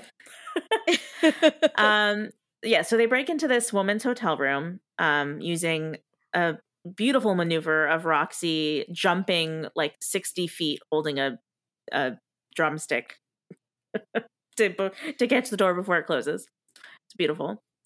And they walk in on a dog using the toilet. This dog becomes Yeah. a main character. Ronaldo, I A think his name is. China, yes, a Chinese crested named Ronaldo. Is it Ronaldo? I can't remember. Mhm. Yeah, it's Ronaldo. Okay.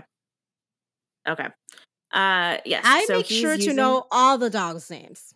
I wrote it down. I just I'm not seeing it in my notes. I knew it started with an N or an uh, I mean an R. Wow, letters. I knew Ronaldo started with an N. Anyway, sure. oh God. Okay. okay, yes. So this is when they're they're in the they like sneak into the hotel room to take showers and stuff because they're just filthy from all the shit that's happened to them in the last Mhm, mhm. five minutes. Oh, I'm sorry, but uh, there is a line that I wanted to shout out before we get there. Well, yeah. Is it when when Benny J- calls Jane? No, About no, no, no. Oh, Way okay, before. okay. Like while like Jane realizes, I'm sorry that I just remembered.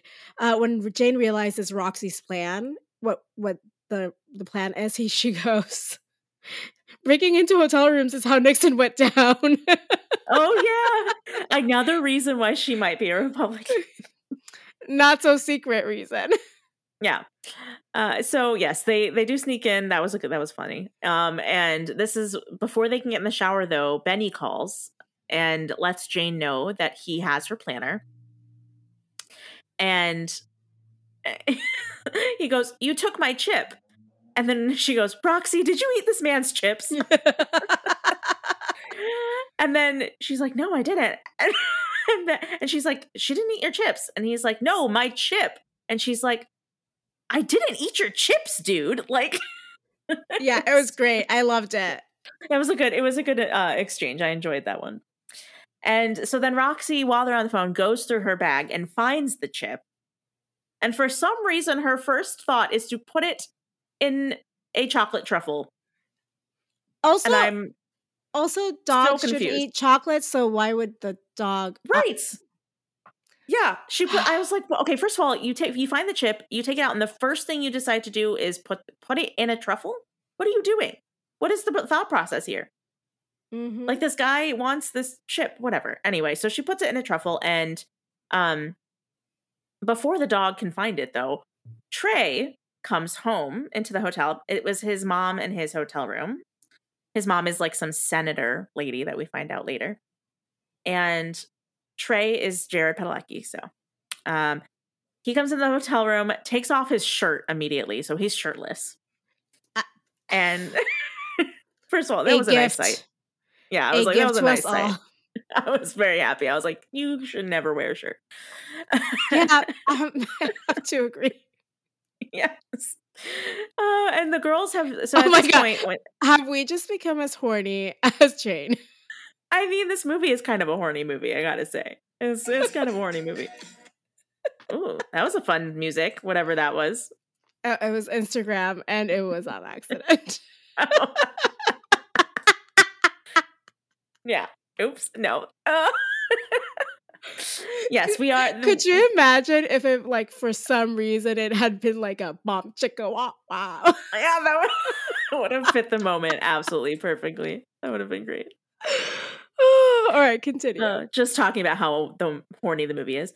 Um, yes. So he comes in shirtless, and at this point, the girls have both taken their showers, so they're both in like towels slash robes. Uh, Jane is just like, just has like a towel like around her boobs, basically like a tube tube top tube dress type thing, and then yeah, a, a towel tube Roxy's dress. yes, yeah, and Roxy's wearing a full on robe. Which is like a wrap dress in a towel. Yeah, exactly. Exactly. Exactly. So they're in just in their they're naked under their towels basically.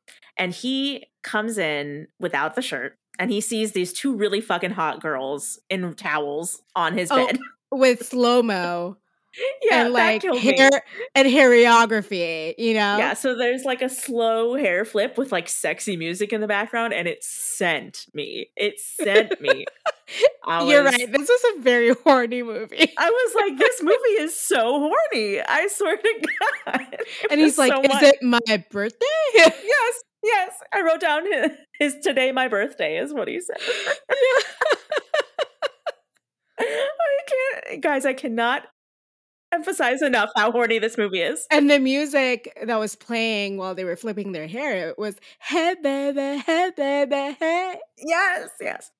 Yes, save the girl. Yeah. Um, oh, yeah, iconic. yeah, and then just calmly, he doesn't seem that like I, I wrote down like he he's unusually chill for two girls who snuck into his hotel room and used to shower. But then I wrote, but I literally wrote, but hey, he's horny and they're two hot girls. Yeah, That's literally what I wrote. So that is he just he's like, oh, there's two hot girls that are naked in my bedroom. That's cool. And um the girls explain what's happening. Um and while this is all going down, the dog oh here it is, Ronaldo. I did write it down. The dog Ronaldo eats the computer chip. Like we said, it the dog probably should not be eating chocolate in the first place, but yet here we are. the dog eats Also, if the dog eats chocolate, it'll have the shits. So that chip would have come out real quick. Yeah, except that he doesn't shit the entire day. So I know. I know. it's a whole the whole point of the movie. It's so stupid. I can't. This is plot four, I think. I, are we keep it? Yeah, but yeah, this is plot four. Um, I, I would almost say five. You know what I'm saying? Because the breaking and entering was four, meeting Trey and all that. And five would be Ronaldo eating the fucking chip. oh, I just I just counted that all as the the dog. Oh, okay. thing. I mean, this that's is fine. Okay. Yeah, like this is where they meet the dog and the dog eats the chip. like this is this is the whole thing. Um so then yeah, the dog eats the chip. They're like, "Holy shit, we have to get that chip." And Trey's mom returns to the hotel room and Mhm. Trey is doing him a solid and tries to, you know, not let them not, not let his mom find out that these two random girls snuck into their hotel room to take a shower and then fed their dog a computer chip. and Um, chocolate. and when. Trey's when Trey's mom returns, this is when we find out that like Trey mentions that she's a senator. And Jane's first reaction is, I could never run for office for now. office. I know. It was it was beautiful. I was like, yeah, that's probably the reaction I would have too, actually. So that's fine. so this is this is an this is another this was another part of the problematic part of this movie that I just could not get past. Um, they start throwing the dog back and forth, and must I must note this is Trey's dog. Like this is his pet. He owns that. This dog is Oh, no, pet. no. That is his mom's dog. That Yeah, dog but- hates him. That yeah, dog this hates is like him. this is like you know a member of his family. Okay, okay. Let's say it's, it's his like little brother. Right. And he is throwing this dog around the room like a fucking psycho. Yeah, And yeah. they are tossing this dog around the room like, oh no, you take him. No, you take him. And this all leads to the dog getting thrown out the window. Can't. But no, no worries. He's on the ledge now. Yeah, uh, yeah. He for somehow somehow he boomeranged back and oh my god. He's the boomerang from our lips are sealed. yeah, yeah, the ring. Yeah, it was the most ridiculous thing I'd ever seen. And also, the entire time, I'm like, this poor fucking dog is literally just getting thrown out the window. Like, what the fuck is happening with this movie? I cannot. So he gets the dog gets thrown out the window. They look outside. They see the dog's on the ledge.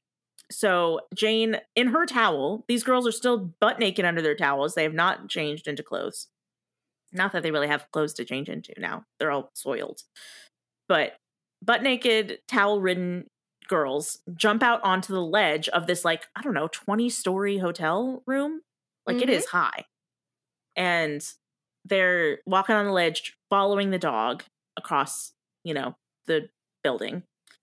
And they ro- end up at one of those like carts that they use for like window cleaning. I don't know if the, what the name is for those things. Um, the the name for what thing? The like cart that they end up in oh, that like yeah, that's the um window washing cart. Yeah, it's yeah. They just use it. There's like a remote control. It goes up and down. Now they just use it to wash the outside of windows Yeah. on tall buildings. So they end up at that cart. The dog gets into the cart. The girls follow him, and then there's a really stupid scene of like they accidentally hit the button and they like fall down the side of the building in this cart. Um, where they stop briefly outside the window of the guy that they spilled the coffee on on the train, who I said is going to come back later. So keep a pin in that because that still comes back later. um, and then they fall all the way down to the bottom and into a dumpster. So they just were freshly showered in their in their towels and fall directly into a dumpster full of trash. So that sucks.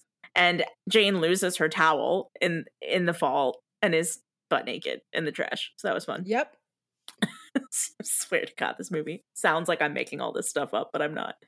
It's like Um, it's like you started a plot and then just kept adding more ridiculous things on top of each other. Yes.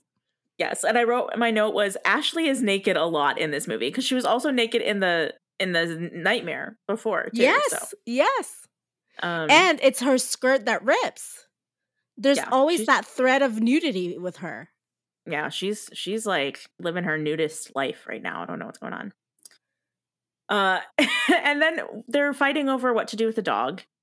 Um, and Roxy just wants to like leave the dog and like give the like let the dog go back to its owner or whatever. She's like, "Fuck it, I don't want to deal with this goddamn dog." And Jane goes, "That dog is my life, and when he poops, his poop is my life." And I think that might be my favorite line in the movie. yeah. It's pretty iconic. Yeah. Better than Roxy, did you eat this man's chips? That was pretty good though. It was, but I do like this dog is my life, and when he poops, his poop is my life. so the girls run into Jim again. Uh, big coincidence. It's not like New York City is like a huge city with over a million residents or anything. Um, cool, just running into Jim again uh, on his bike, and uh, he flies on top of Jane, who is still only wearing a towel. She got her towel back on after being naked in the dumpster. She put her towel back on, and now she runs into him, and he li- he like flies on top of her. So he's like lying on her. This is I'm talking. This movie is fucking horny. I swear to God. And and she's and he's like, sorry, I'm crushing you. And she's like, I kind of like it or something like that. yeah, she's like, I don't mind or something. And then and then Oh. she's like, Oh my god, did I say that out loud? Out Like, should we just have sex on the street right here? Like, I'm naked. I'm we're already halfway there. Like that was the vibe I was getting from this whole interaction. I was so confused. you know, I hadn't classified this movie as horny, but the more we kind of like talk Yeah. about what happened, I'm like, is this American Pie? Like, Yeah, this is the horniest Mary Kate Ashley movie in existence. Like, yeah, it- there, there's no competition. So they're so they run away. They're running away. Um, I forget why they're running away, but they're running away, and Roxy gives Jim her phone number, Jane's phone number, and tells him to call Jane so that it's they can get away. five five eight five eight five or something. Oh, really? Yeah, Yeah. That, that makes sense. Uh, and the girls get away on the back of a garbage truck. Still want to just reiterate this: they're still both just wearing towels. Yeah, Um, they're still naked under their towels.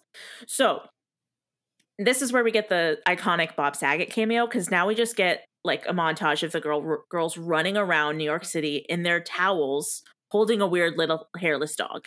Oh, you know what we didn't get? A Diet Yeah. Coke cameo. We got We Red. Bull instead. You're right, Red Bull, yeah. And the- well, those were those Cheeto popcorn, or is that a different type of popcorn? They had like some sort of like brand name cheese popcorn. I think it was Cheeto. Yeah. Yeah. So no Diet mm. Coke or Krispy Kreme in this one, but it's fine. but we do get a mm. Bob Saget cameo. But I do remember 2004 being one of those years where Red Bull was doing a really big marketing push, you know?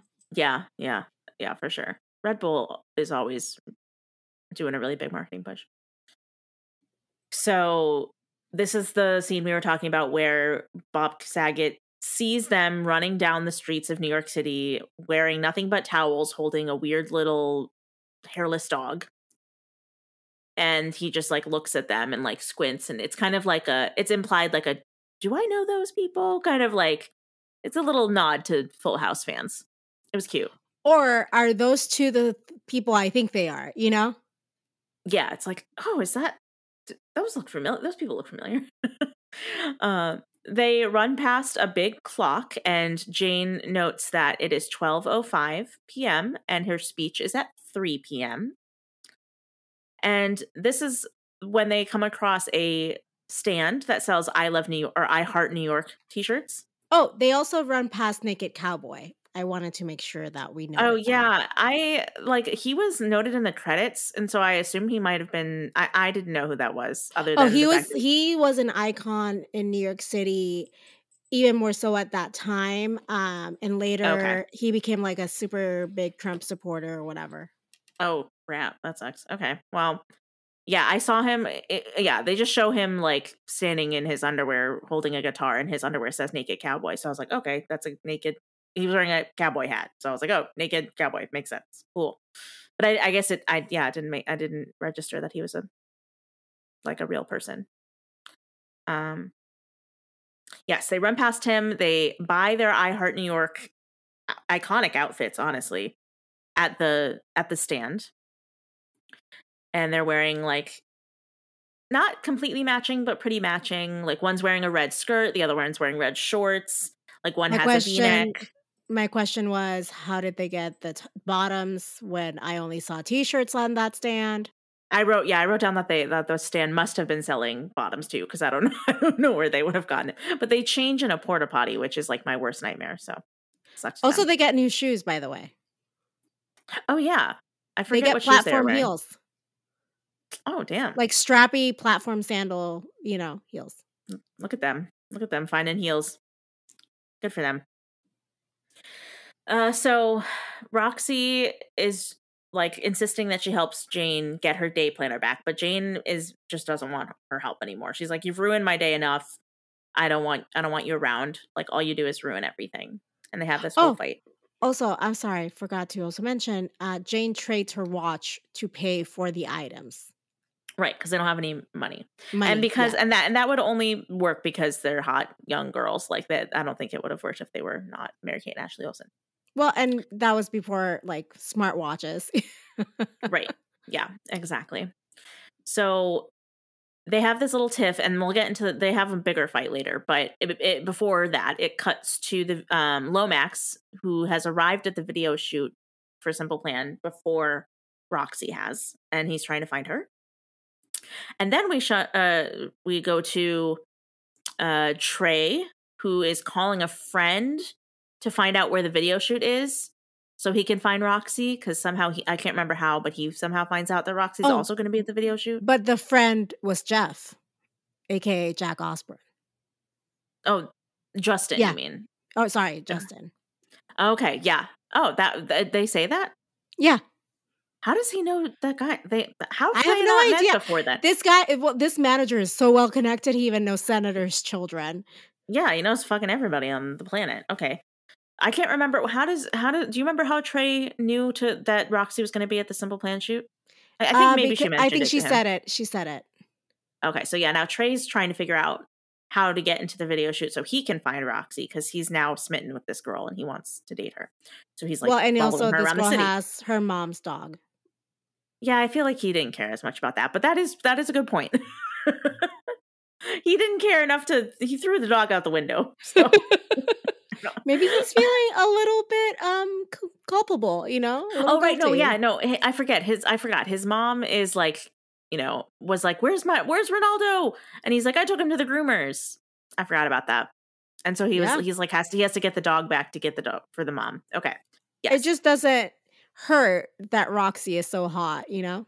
yeah, yeah. He, I, I just remember it as him looking for Roxy, but I, 'cause I forgot all about that subplot. So, because there's too many plots. Uh, so Jane finds Benny looking through her planner. Uh, this is after Jane and Roxy have split up because Jane says she doesn't want Roxy to help her anymore. Um, and so Jane is on by herself with the dog, and she runs into Benny, and he shoves her in the back of the limo. And at this point, he's he's like intimidating her and like yelling at her in the back of the limo. And I noticed, and I didn't notice it before, but they even got Ronaldo an I Heart New York scarf. I didn't realize he was wearing that until I Yep, the limo. yep, I yep. was like, oh, they, they even bought a, something for the dog. so cute.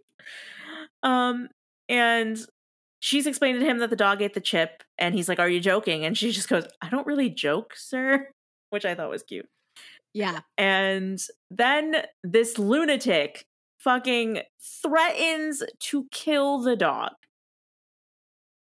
And this is where I'm like, can we not with the dog's life, can we just like not pretend that the dog's life doesn't mean anything in this movie? Like we're throwing it out windows, we're joking about killing it. Like this is not okay. And later he like jokes about or he doesn't even joke about, it, he intends to torture it. Like Yes. this- Yes. it's it's not good. Uh and the dog pees on his face. So good on good on I him. said, I said he got golden showered. he did.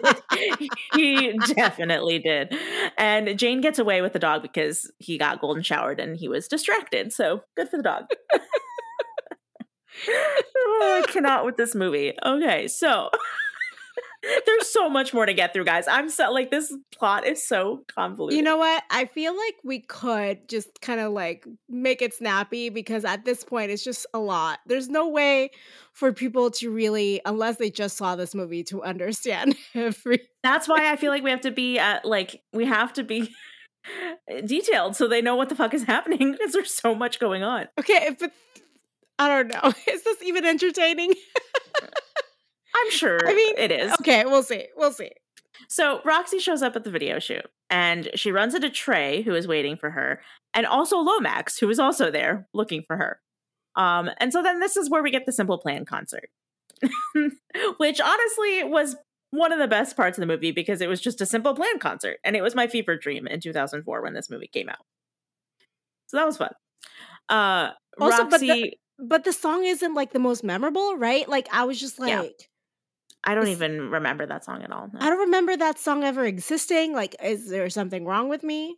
The song is called Vacation. Uh I tried we did a tiny bit of research before we started recording and couldn't find out much about it. There was there isn't like an album named Vacation. It wasn't on they have one uh album that came out in 2004 and I don't believe Vacation was on that album.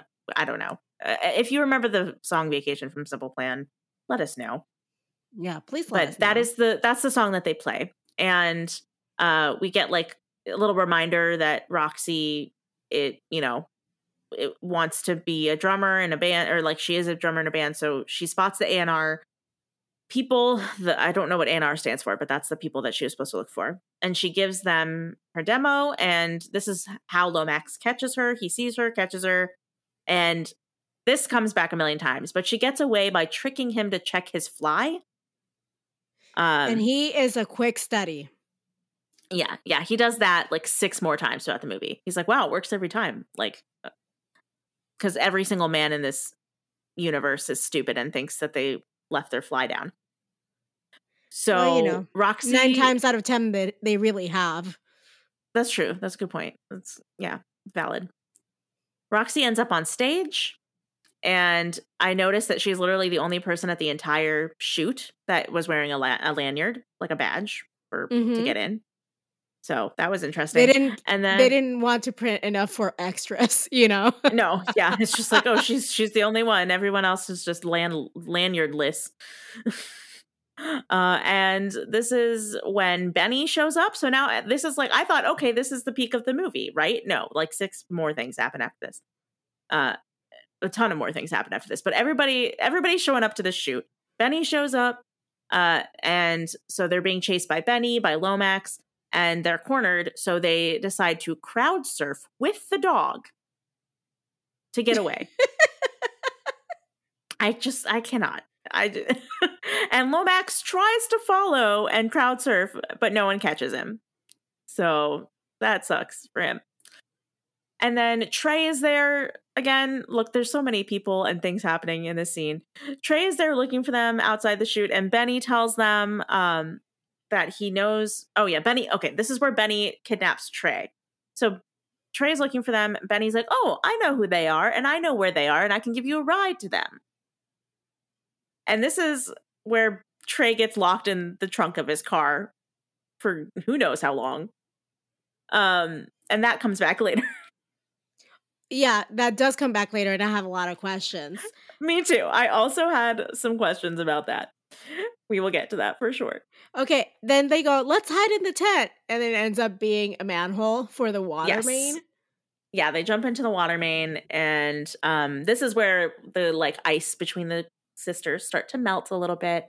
Roxy admits that she was having some like fun spending the day with her sister for the first time in years, and Jane agrees with her. And then Lomax finds the manhole and jumps in. Um, and the construction worker tells him where it leads. Uh, No, he doesn't go in. the The construction worker tells him where the manhole leads. Says there's only one way out, and he goes there to meet them. And then we go to this is this is okay. This is where we see the dad at the hospital. Uh, this is the second Doctor Drew scene, and so this is I have questions. So he's in the break room. This is where we learn he's apparently a gynecologist, and he's in the break room getting getting coffee. And there's a TV on in the background in this break break room, right? Mhm. and the scene is like it's the the the comedic beat is that like the girls are on the TV every second that he is not looking at the TV. So when he looks at the TV, it's like the one second that they're not on the screen, and when he looks away, they're back on the screen. So my question: This is a vi- this this entire movie. It's been the simple plan is doing a music video shoot. Why are they per, like broadcasting the music video shoot live on the news? yeah, no idea. I it have makes no idea. no sense. You when you shoot a music video, you shoot it, and then it goes into production, and then it re- gets released after it's after it's edited and in post production. You don't air a, a music video live on television. That's not what is happening here. I was like, why are they on the news? This is not a newsworthy thing. Anyway, that was the Maybe it was beat. the entertainment portion of local news. I don't know. I'm trying to be charitable, but yes, I- generally yeah, I don't know. Yeah, I don't know. Usually they don't like do a news story every time a band shoots a music video, but you know, maybe, maybe I don't know. Uh, and also like, I was like, either this is on the news or like they've already put the music video up on TV, which wouldn't make no sense. Also, what would they be watching MTV in the break room of the gynecology? I probably not. Anyway, so he is talking about how he's worried he's going to miss Jane's speech. And that's it. That's all we see for him until later. The girls come out of the manhole and are still lost. And this is plot number, what, five? I don't know. Mhm. I lost count. they decide to go into, they come out of the, pot, the manhole and immediately see this salon call or slash boutique, because they also sell like clothes there. I don't know. Mhm. It was a, it was a confusing House business. of Bling. Yes. Um, and this was also very problematic. It was very problematic, but it was also giving me. Um, do you remember that movie Beauty Shop with no, Queen Latifah? it sounds familiar. I don't think I've ever saw it though. But like a way more problematic, not written by black people version of that.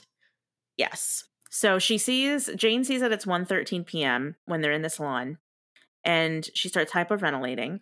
And it's funny because Roxy starts yelling, "Call nine one, call nine nine one, call nine nine one," and the guy in the salon is like, "Nine nine one."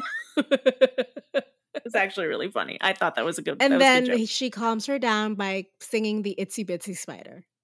Yes, I thought for some reason I thought I remembered that coming back, but it never did. Uh, but okay. Um. So yes, the entire store basically is like, oh, two young white girls are really in distress. Like we're gonna put everything aside and do every single thing we can to help them. Yeah, because it's And that- like, and- you know, that's the place of the black character in these movies.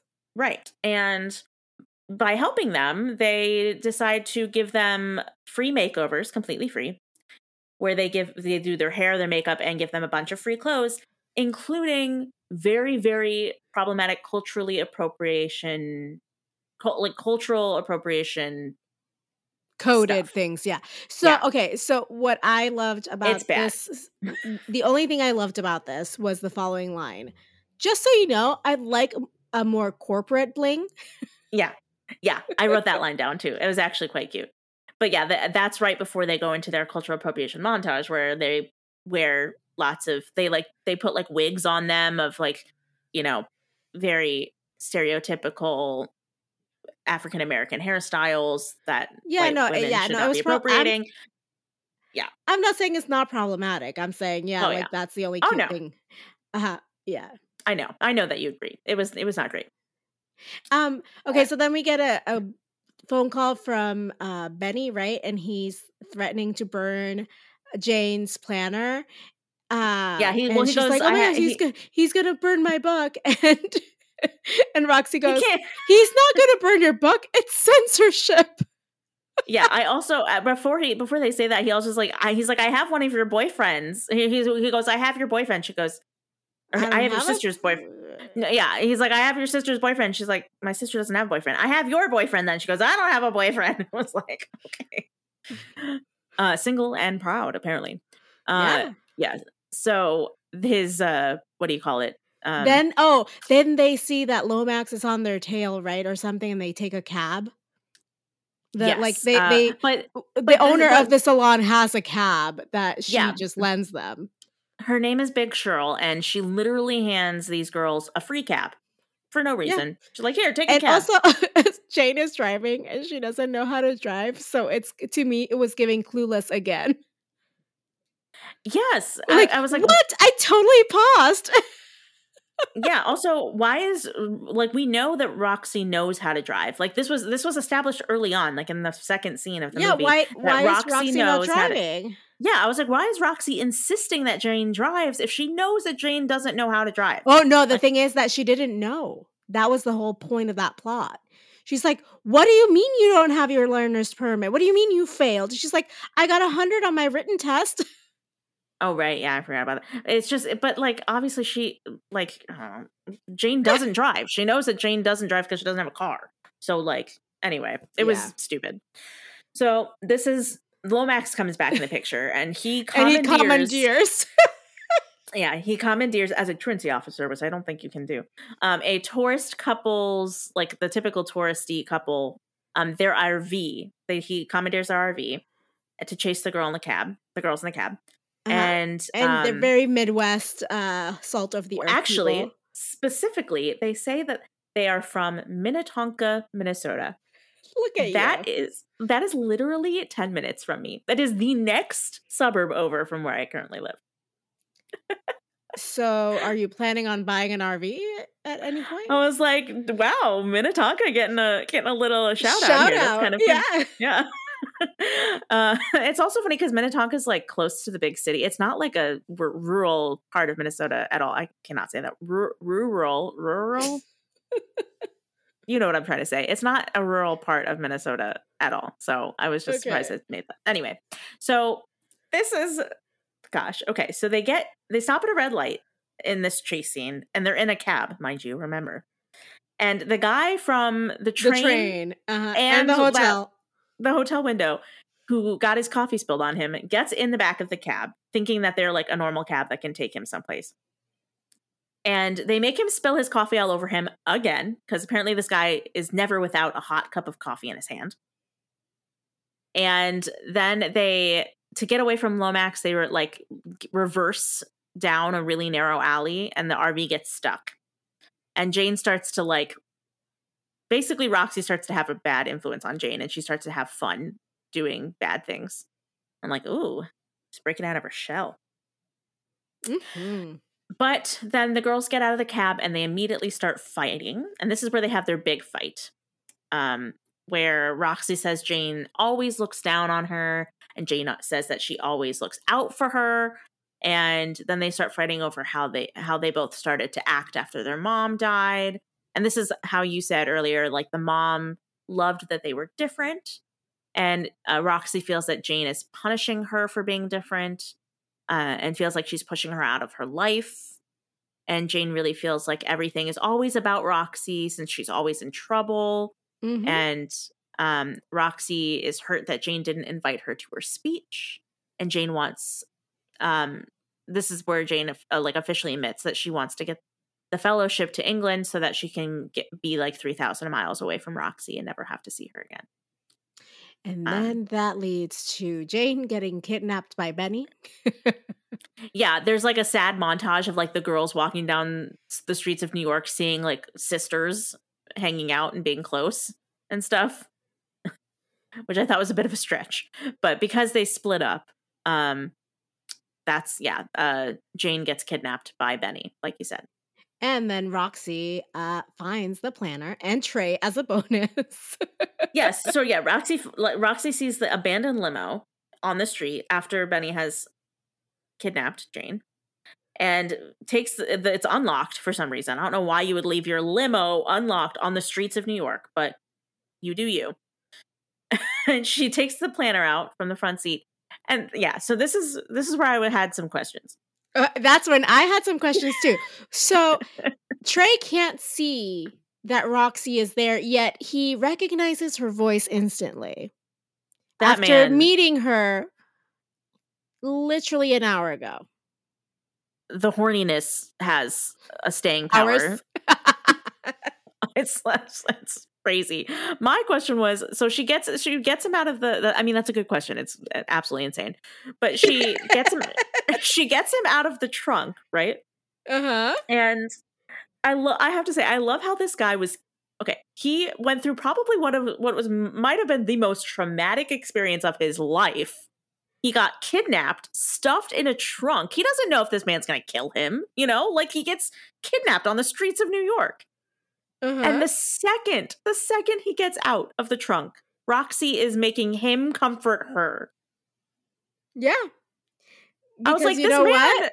The teenage boy's horniness instills resilience in them. I guess I was like, this dude is like, oh yeah, I got kidnapped. It's all good. Why, why are you sad? Like, like what? oh man. Um, it was just I was like, wow, they're handling this guy has no care in the world about anything.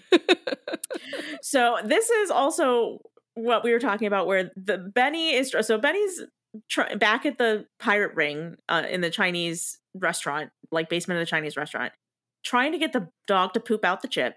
And Jane is locked inside like a storage closet and finds a bunch of movies and DVDs that haven't been released yet. She's like, oh shit, they're pirating them, blah, blah, blah. Uh, and then Benny's mom comes in and threatens to torture the dog.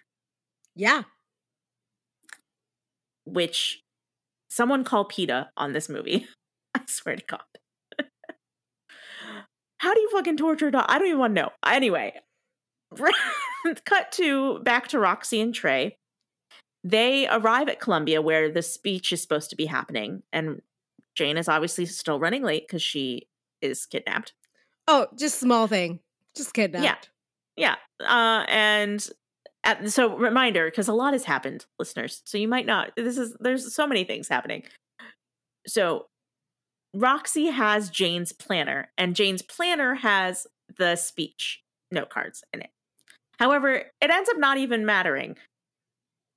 But anyway, so she's she is Roxy's at the place where the speech is happening with the planner. So she has everything she needs to make the speech if Jane can't make it. So we'll come back to that. Roxy and Trey. Okay, so then, yeah, so they're at Columbia. Sorry, I have so many notes. Then Jane escapes um, from Benny and his mom with the dog. She uh, runs um, out of the building and into Jim again. Again. And then he randomly. gives her, he's the one like, that's like, oh, okay, I'll take you on my bicycle. And yeah. She, in the middle of a some... gridlock, I will ride my bike on cars. Yeah, he, she she tells him that she needs to get 111 blocks in 28 minutes. Now, I don't live in New York, so I don't know if that's even physically possible, but if someone who lives in New York wants to chime in, I would love to know if that's physically yeah, possible because me too. It doesn't seem physically possible, especially just on like a bike, like not not in like a helicopter. I don't know. So, yes, they've literally ride his bike on top of cars, which is ridiculous. But also, like, just the the I, like, how does she run into the same guy three different times in New York City? I don't it's understand. Called Fate, Helene. Look it up. yes. So back to Roxy and Trey. Uh, they kiss. So that happens. And then Roxy decides to pretend to be Jane since Jane is late for the speech.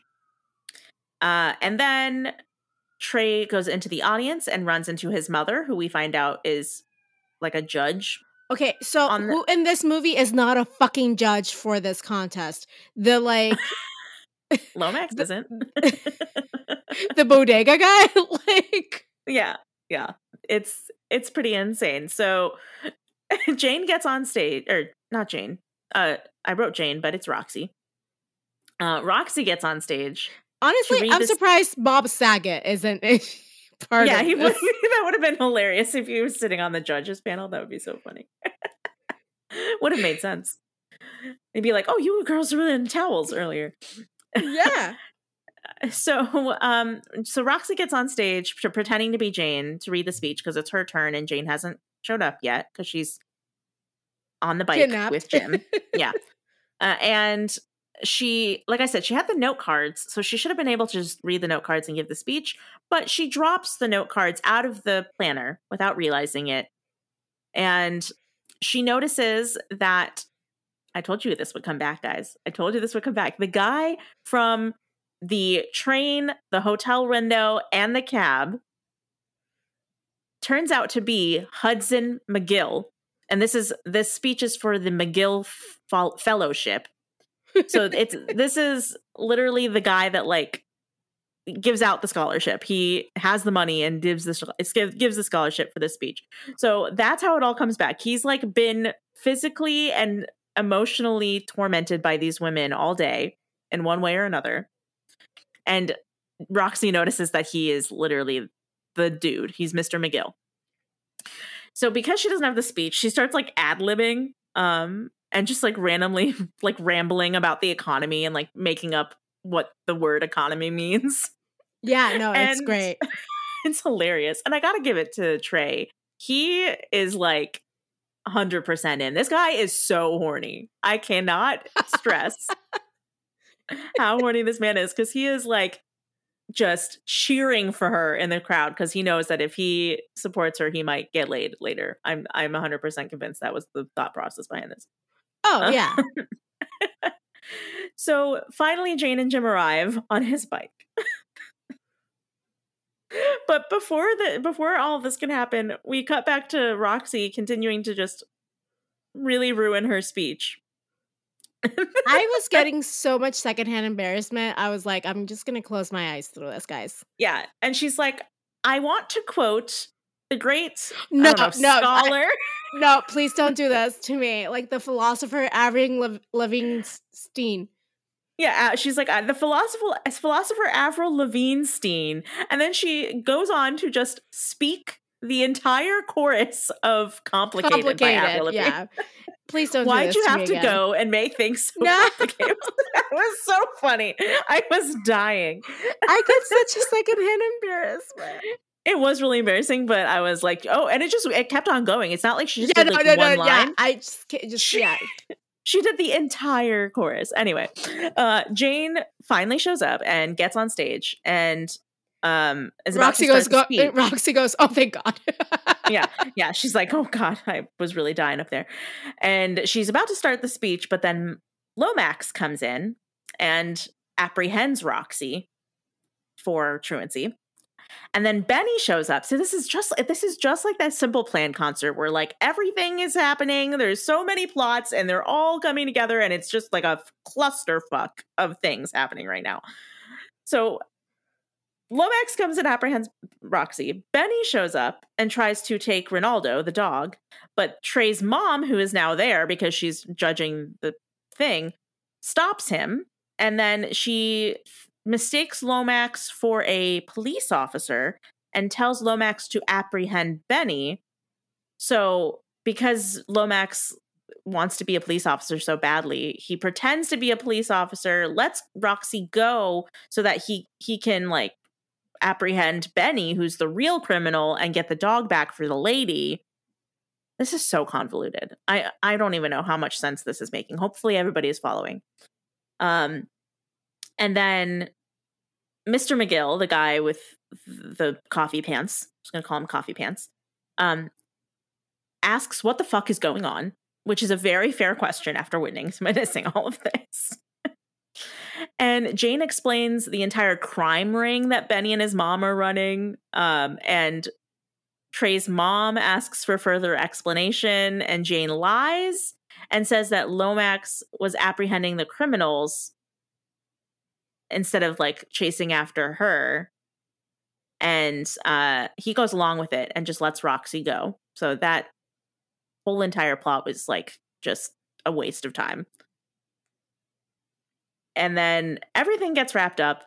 Mr. McGill gives her another chance to give her speech, um, and instead, Jane decides to walk away, saying that she's learned that today wasn't really about the speech after all. Because, you know, it's all about Family. the friends you make along the way. yeah, whatever. uh, Some Lomax, sentimental shit like that. Yeah, Lomax somehow arrests Benny, although he is not a police officer. So I guess it's uh, just uh, like and he's still bad arrest. with handcuffs that Benny ends up putting him on himself. Yeah, he's like, "Let me just do it." It was actually really cute. Um, the girls make up after their fight. Jane admits that she missed Roxy. And then as they're leaving, they bump into Jim on the stairs. And they're about to kiss because, as you remember, Trey and Roxy have gotten their kiss, but Jim and, and Jane haven't gotten their kiss yet. But they're interrupted by Mr. McGill, who, after, uh, who it makes no sense. I mean, they try to make it make sense. But after being literally like tormented by them all day and seeing how much shit they've had like it, it was just a clusterfuck of things happening to him all day with them he still decides to give them to give her the scholarship because he found her note cards and was like this would have been a really good speech so you deserve it rich people man they got no sense yes and then the girls do like a really cute hug which was adorable and then we flash forward to the summer. Oh my god, we're almost done with this movie. this movie has been a ride. So we fl- we flash forward to the summer after all of this has happened. Roxy's band is in the studio recording. Uh, Jane is dancing around and she's joined by Jim. Uh, Jim is moving to England for her because now she's got the scholarship and she's going to Oxford, right? Mm-hmm. Which I didn't note this, but they they say London a couple of times. Uh, Oxford is not in London.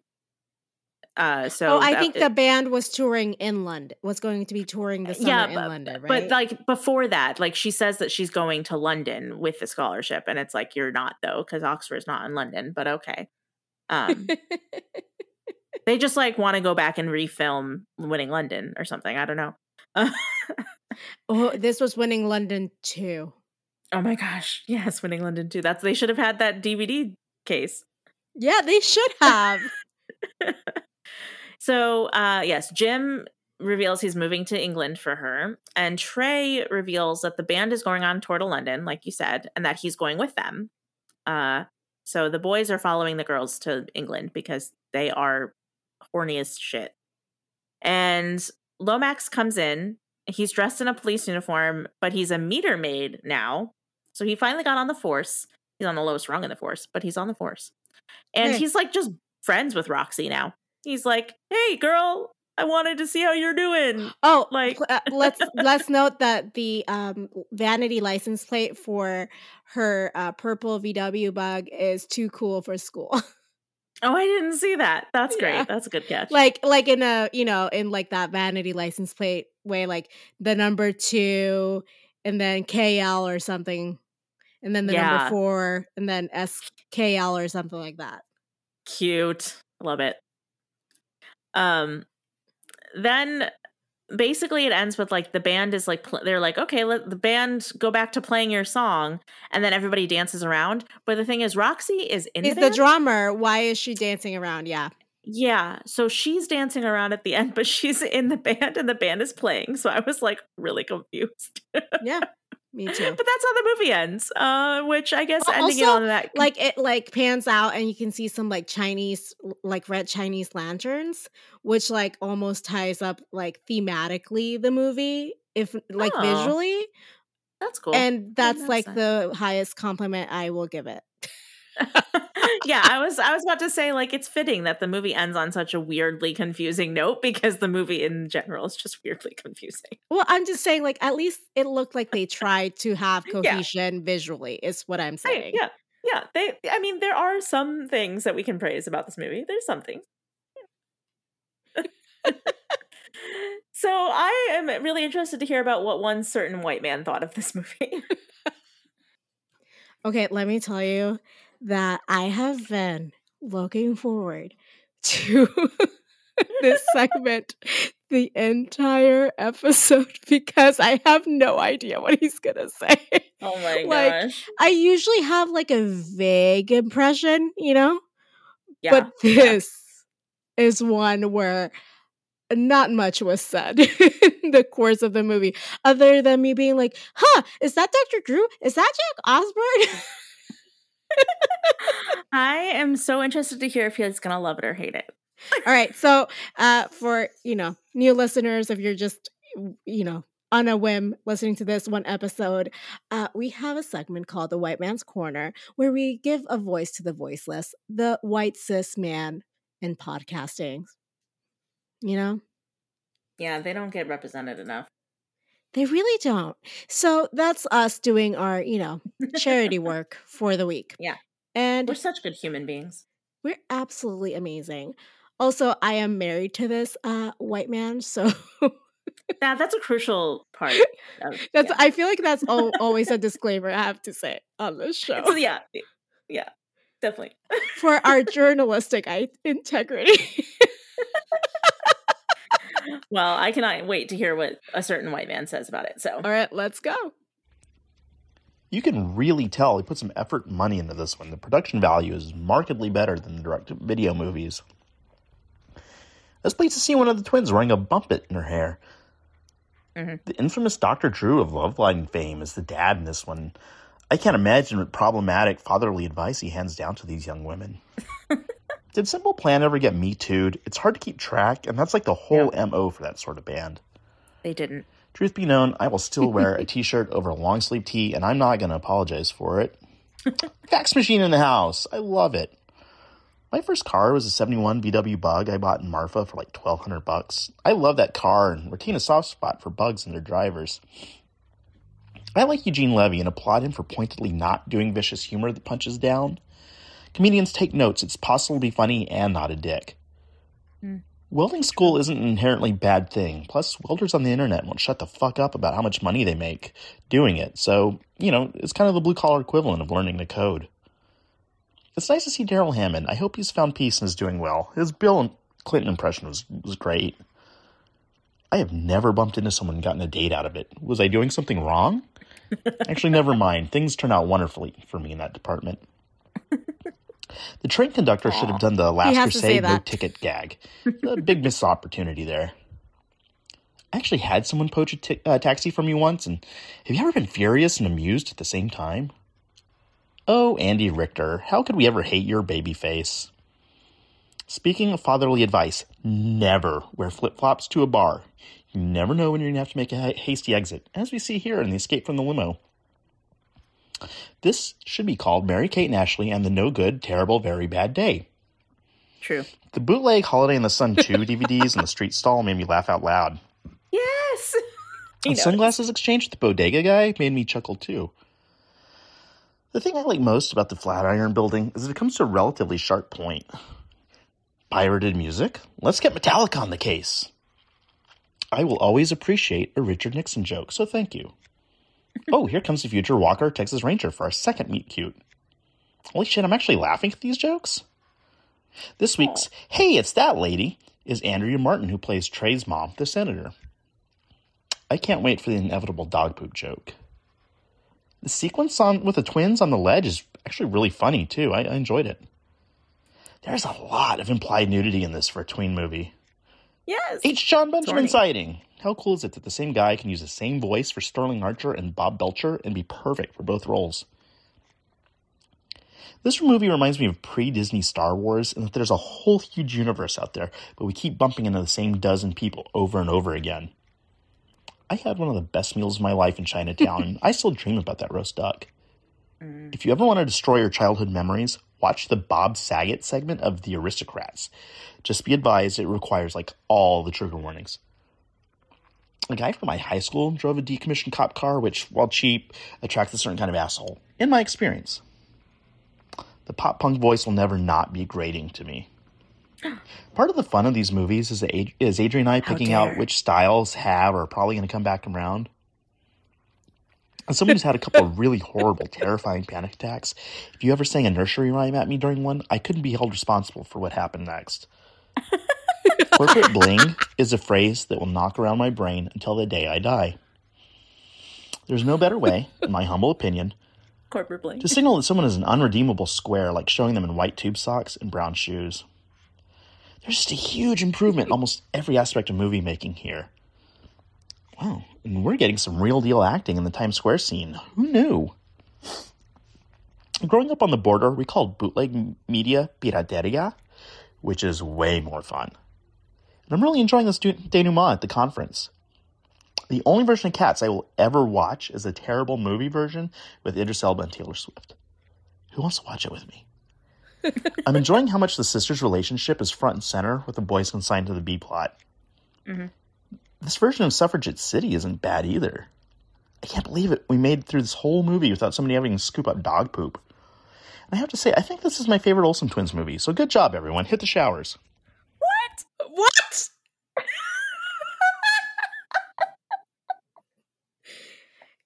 You think you know someone ride. after 10 years of marriage That was a ride. to find out I mean, shit like this. he is of the male species, and it is the horniest movie. I, I can see that. Okay, okay, okay, okay. You know what? I understand now. maybe, maybe this is just this was the the men's movie. This is the movie made for men. oh, you know what? Like, okay, like let's. I'm gonna trigger warning this a little bit, you know, salacious. But do you remember? I I know this because they were my age, but like there were, um, like on the internet, like countdown calendars by made by creeps, like you know, actual adult men for the day they turned 18. I think. I mean, I've seen enough episodes of SVU to know that that probably was a thing. No, but it was like a really big thing.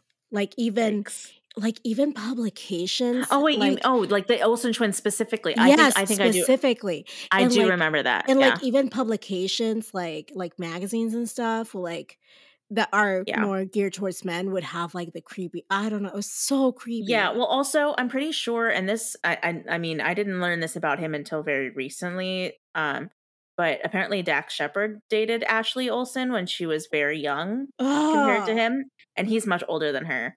yeah, um, no gross no Yeah, so yeah, it, I was like, ooh, I don't know if I like that about you.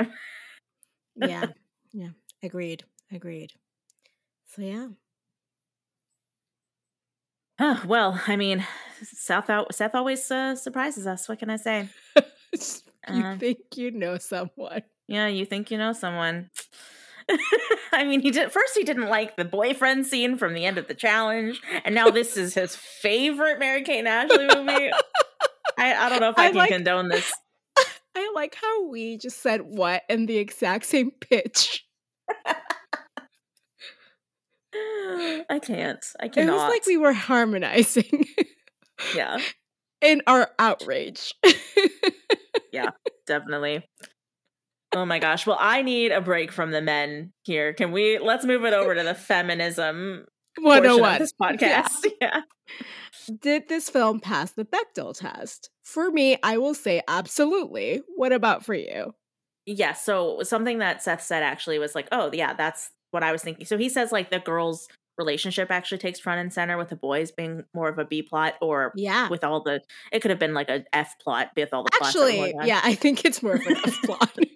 um, but yeah, basically, like they don't talk about the guys like hardly at all in the movie. It's Well, not about them. It just you know, it reminds me of uh the good elements of Our Lips Are Sealed, where the you know, they were a little bit more um like less horny, more boy crazy on that one. Um Yeah. but even then when the boys offered to help, they were like, No, we got it. You know, like this is between Yeah. us. Let's you know? Right. Yeah, for sure. So it was like a cute, like it, little like distraction. right. But it wasn't Well- the main focus of the movie. Right, exactly. And and that scene where they were like, "No, we got it." That was an iconic girl power scene. So, speaking Yeah. of those, did you have a favorite girl power scene from this movie? It's not a girl power scene, but just the corporate bling. I'm sorry. yeah, that was that was fun. I liked that for sure.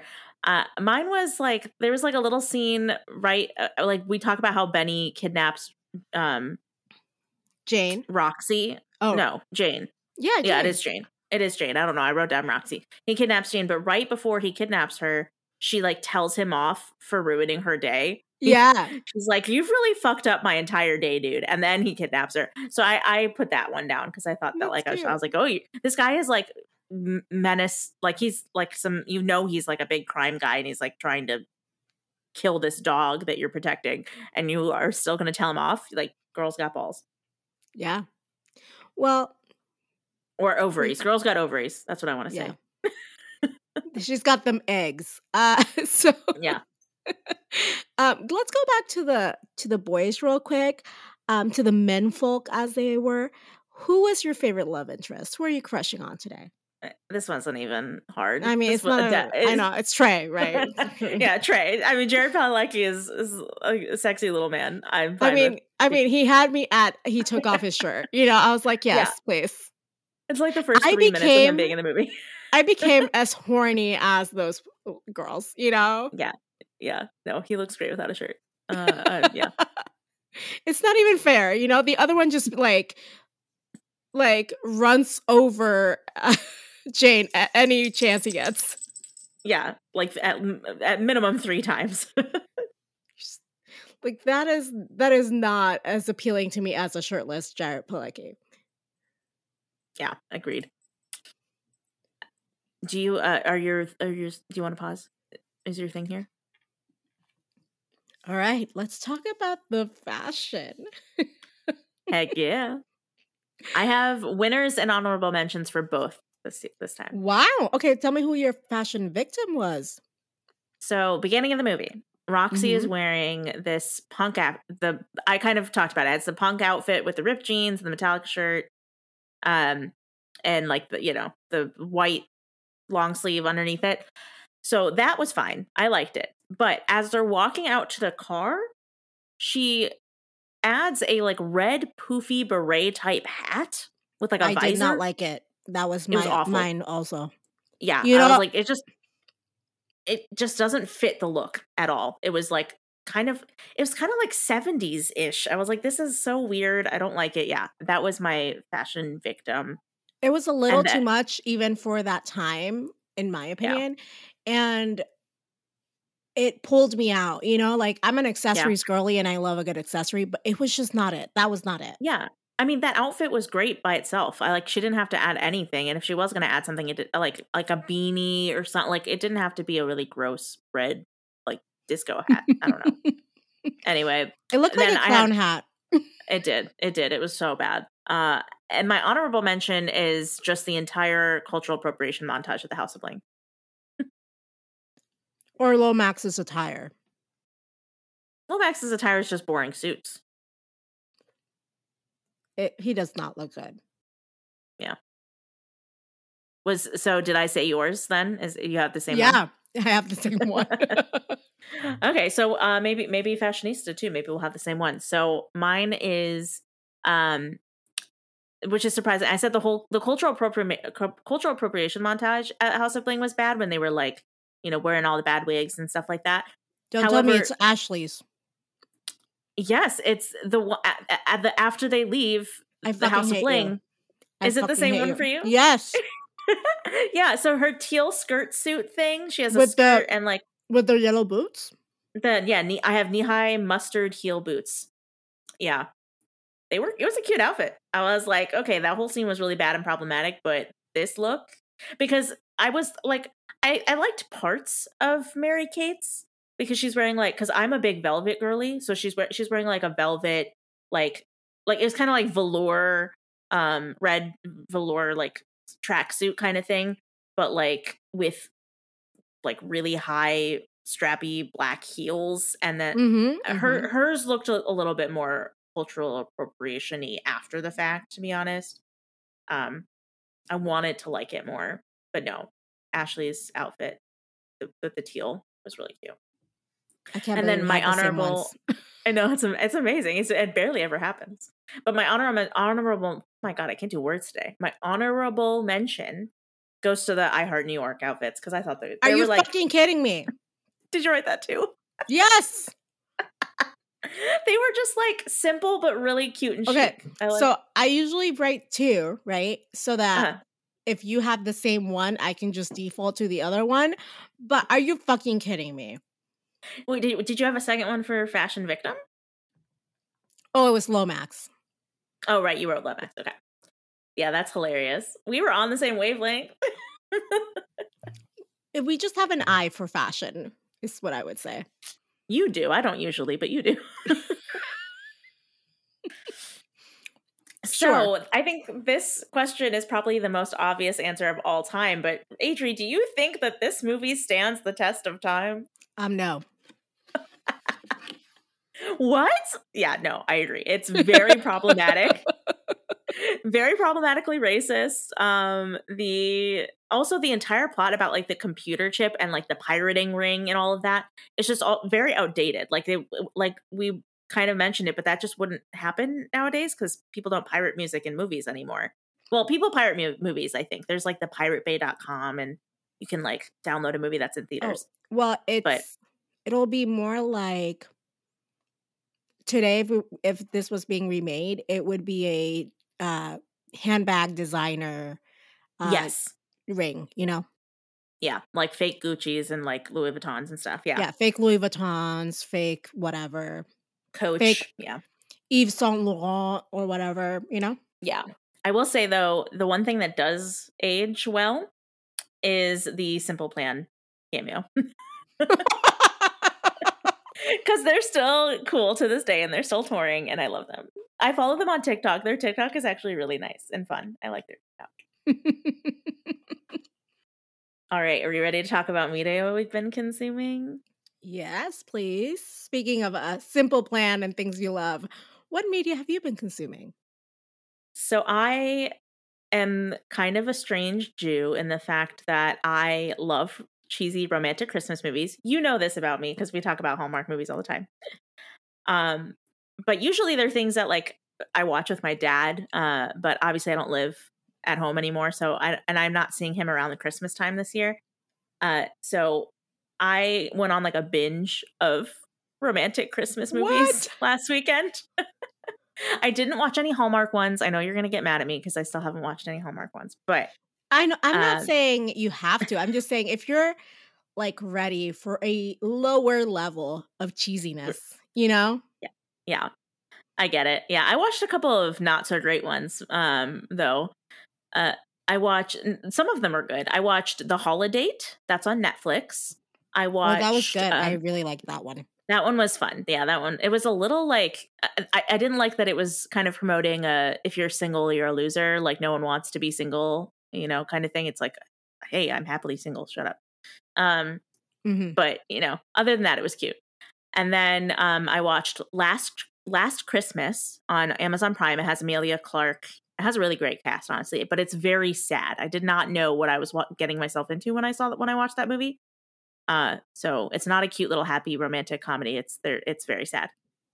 And Um, then Thank you for letting me know because I was going to watch it, and now Yeah, I know I have to be ready for it. yeah yeah i would i don't i wouldn't say skip it but if but like yeah don't don't go into it thinking you're gonna it's gonna be happy and like you know take your worries away because you will cry um, and then i watched this is christmas i think is what it's called and it um it has alfred enoch in it who played dean thomas in the harry potter movies um he's the main character, and that was also on Prime, and that one was okay. That was kind of more of like a community, bringing the community together, like more heartfelt, less romantic.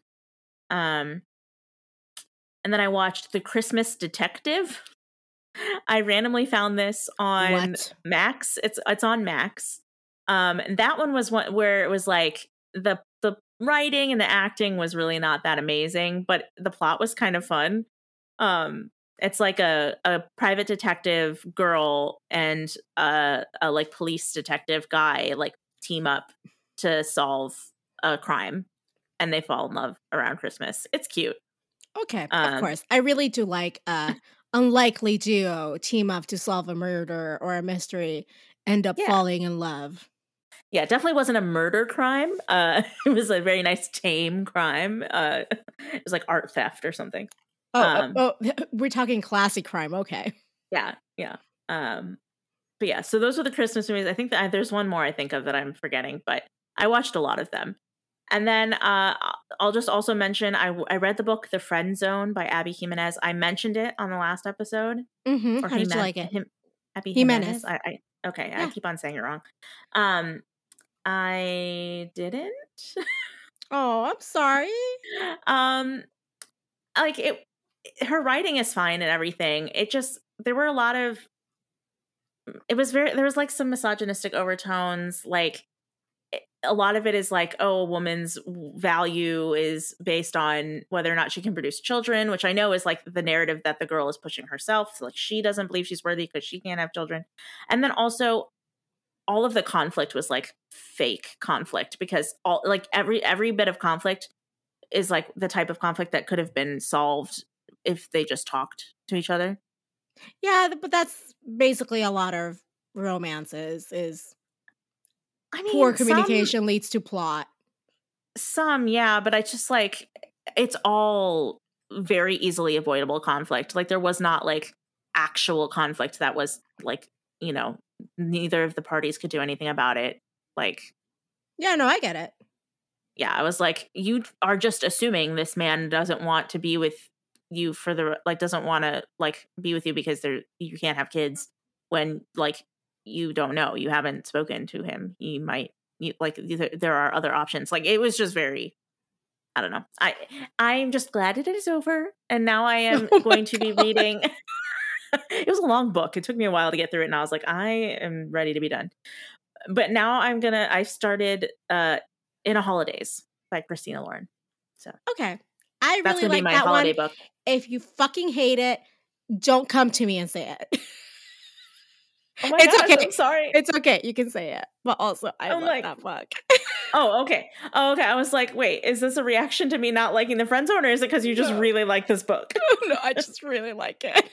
okay i i will i've only read one chapter i thought it would be like it's perfect like around the holidays this will be my 19th book of the year i'm wondering if i can make it to 20 but i don't think i will um, Oh, you might be able to. We'll see. We'll see. we'll see we'll see but yes i am excited about that one because i mean christina lauren rarely messes up christina lauren's pretty good so Christina Lauren are my idols, you know?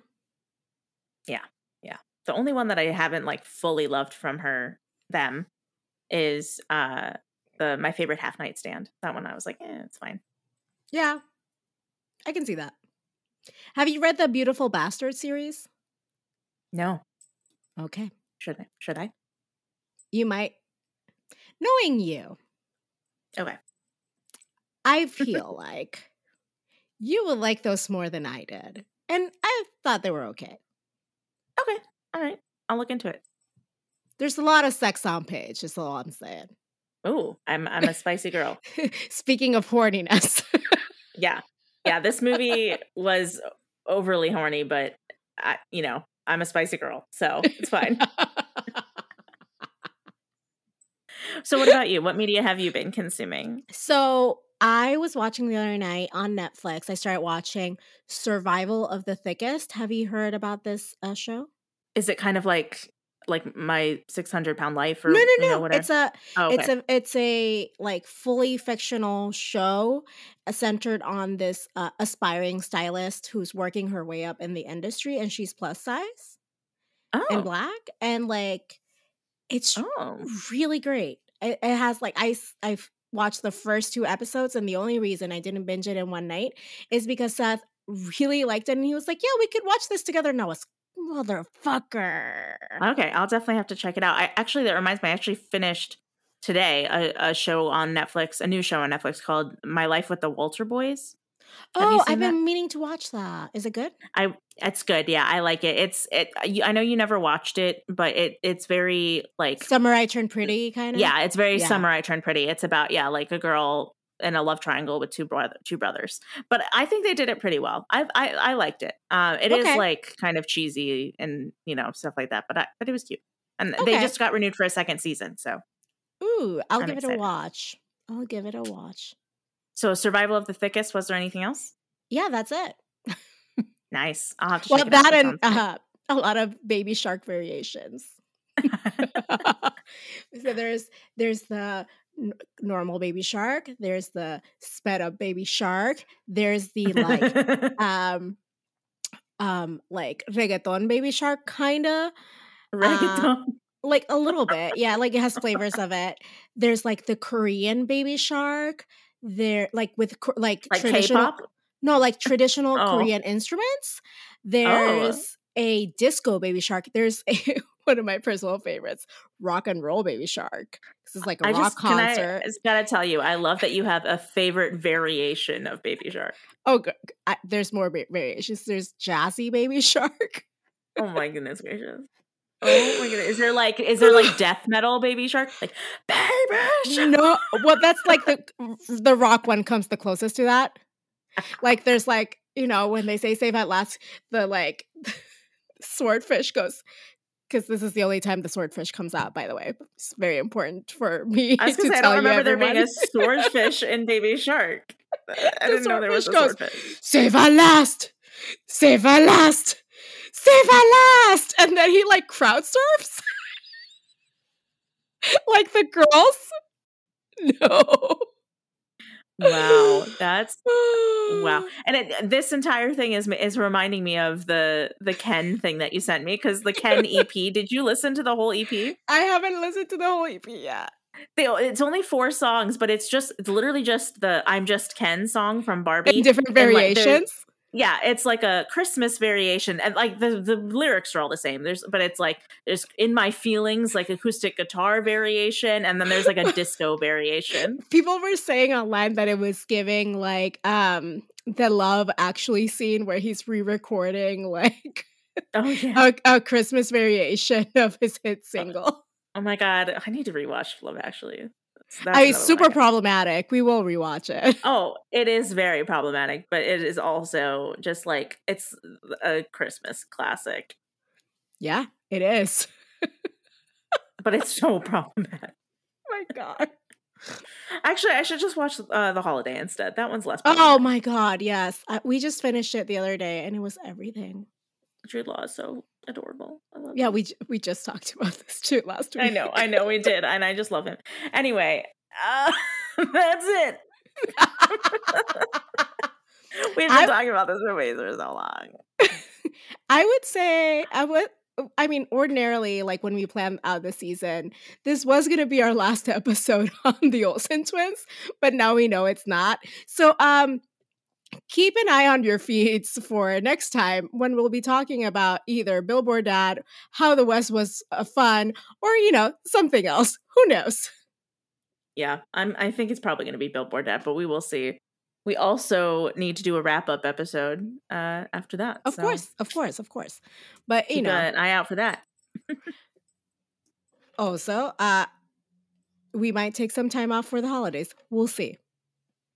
We probably will. Most okay. Well, until next time, In the words of NSYNC, bye bye bye.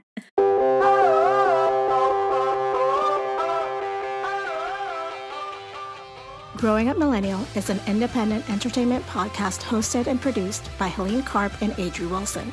Our conversations in every episode fall under Section 107 of the Copyright Act, identifying criticism and comment of copyrighted material as examples of activities qualifying as fair use. Helene Karp manages our social media. Adri Wilson edits our audio and does all our graphics. You can let us know your thoughts by emailing us at gummypod at gmail.com. That is G U M M Y P O D at gmail.com. You can follow us on Instagram at gummypod. And we are also a newsletter. Go check us out at gummypod.substack.com.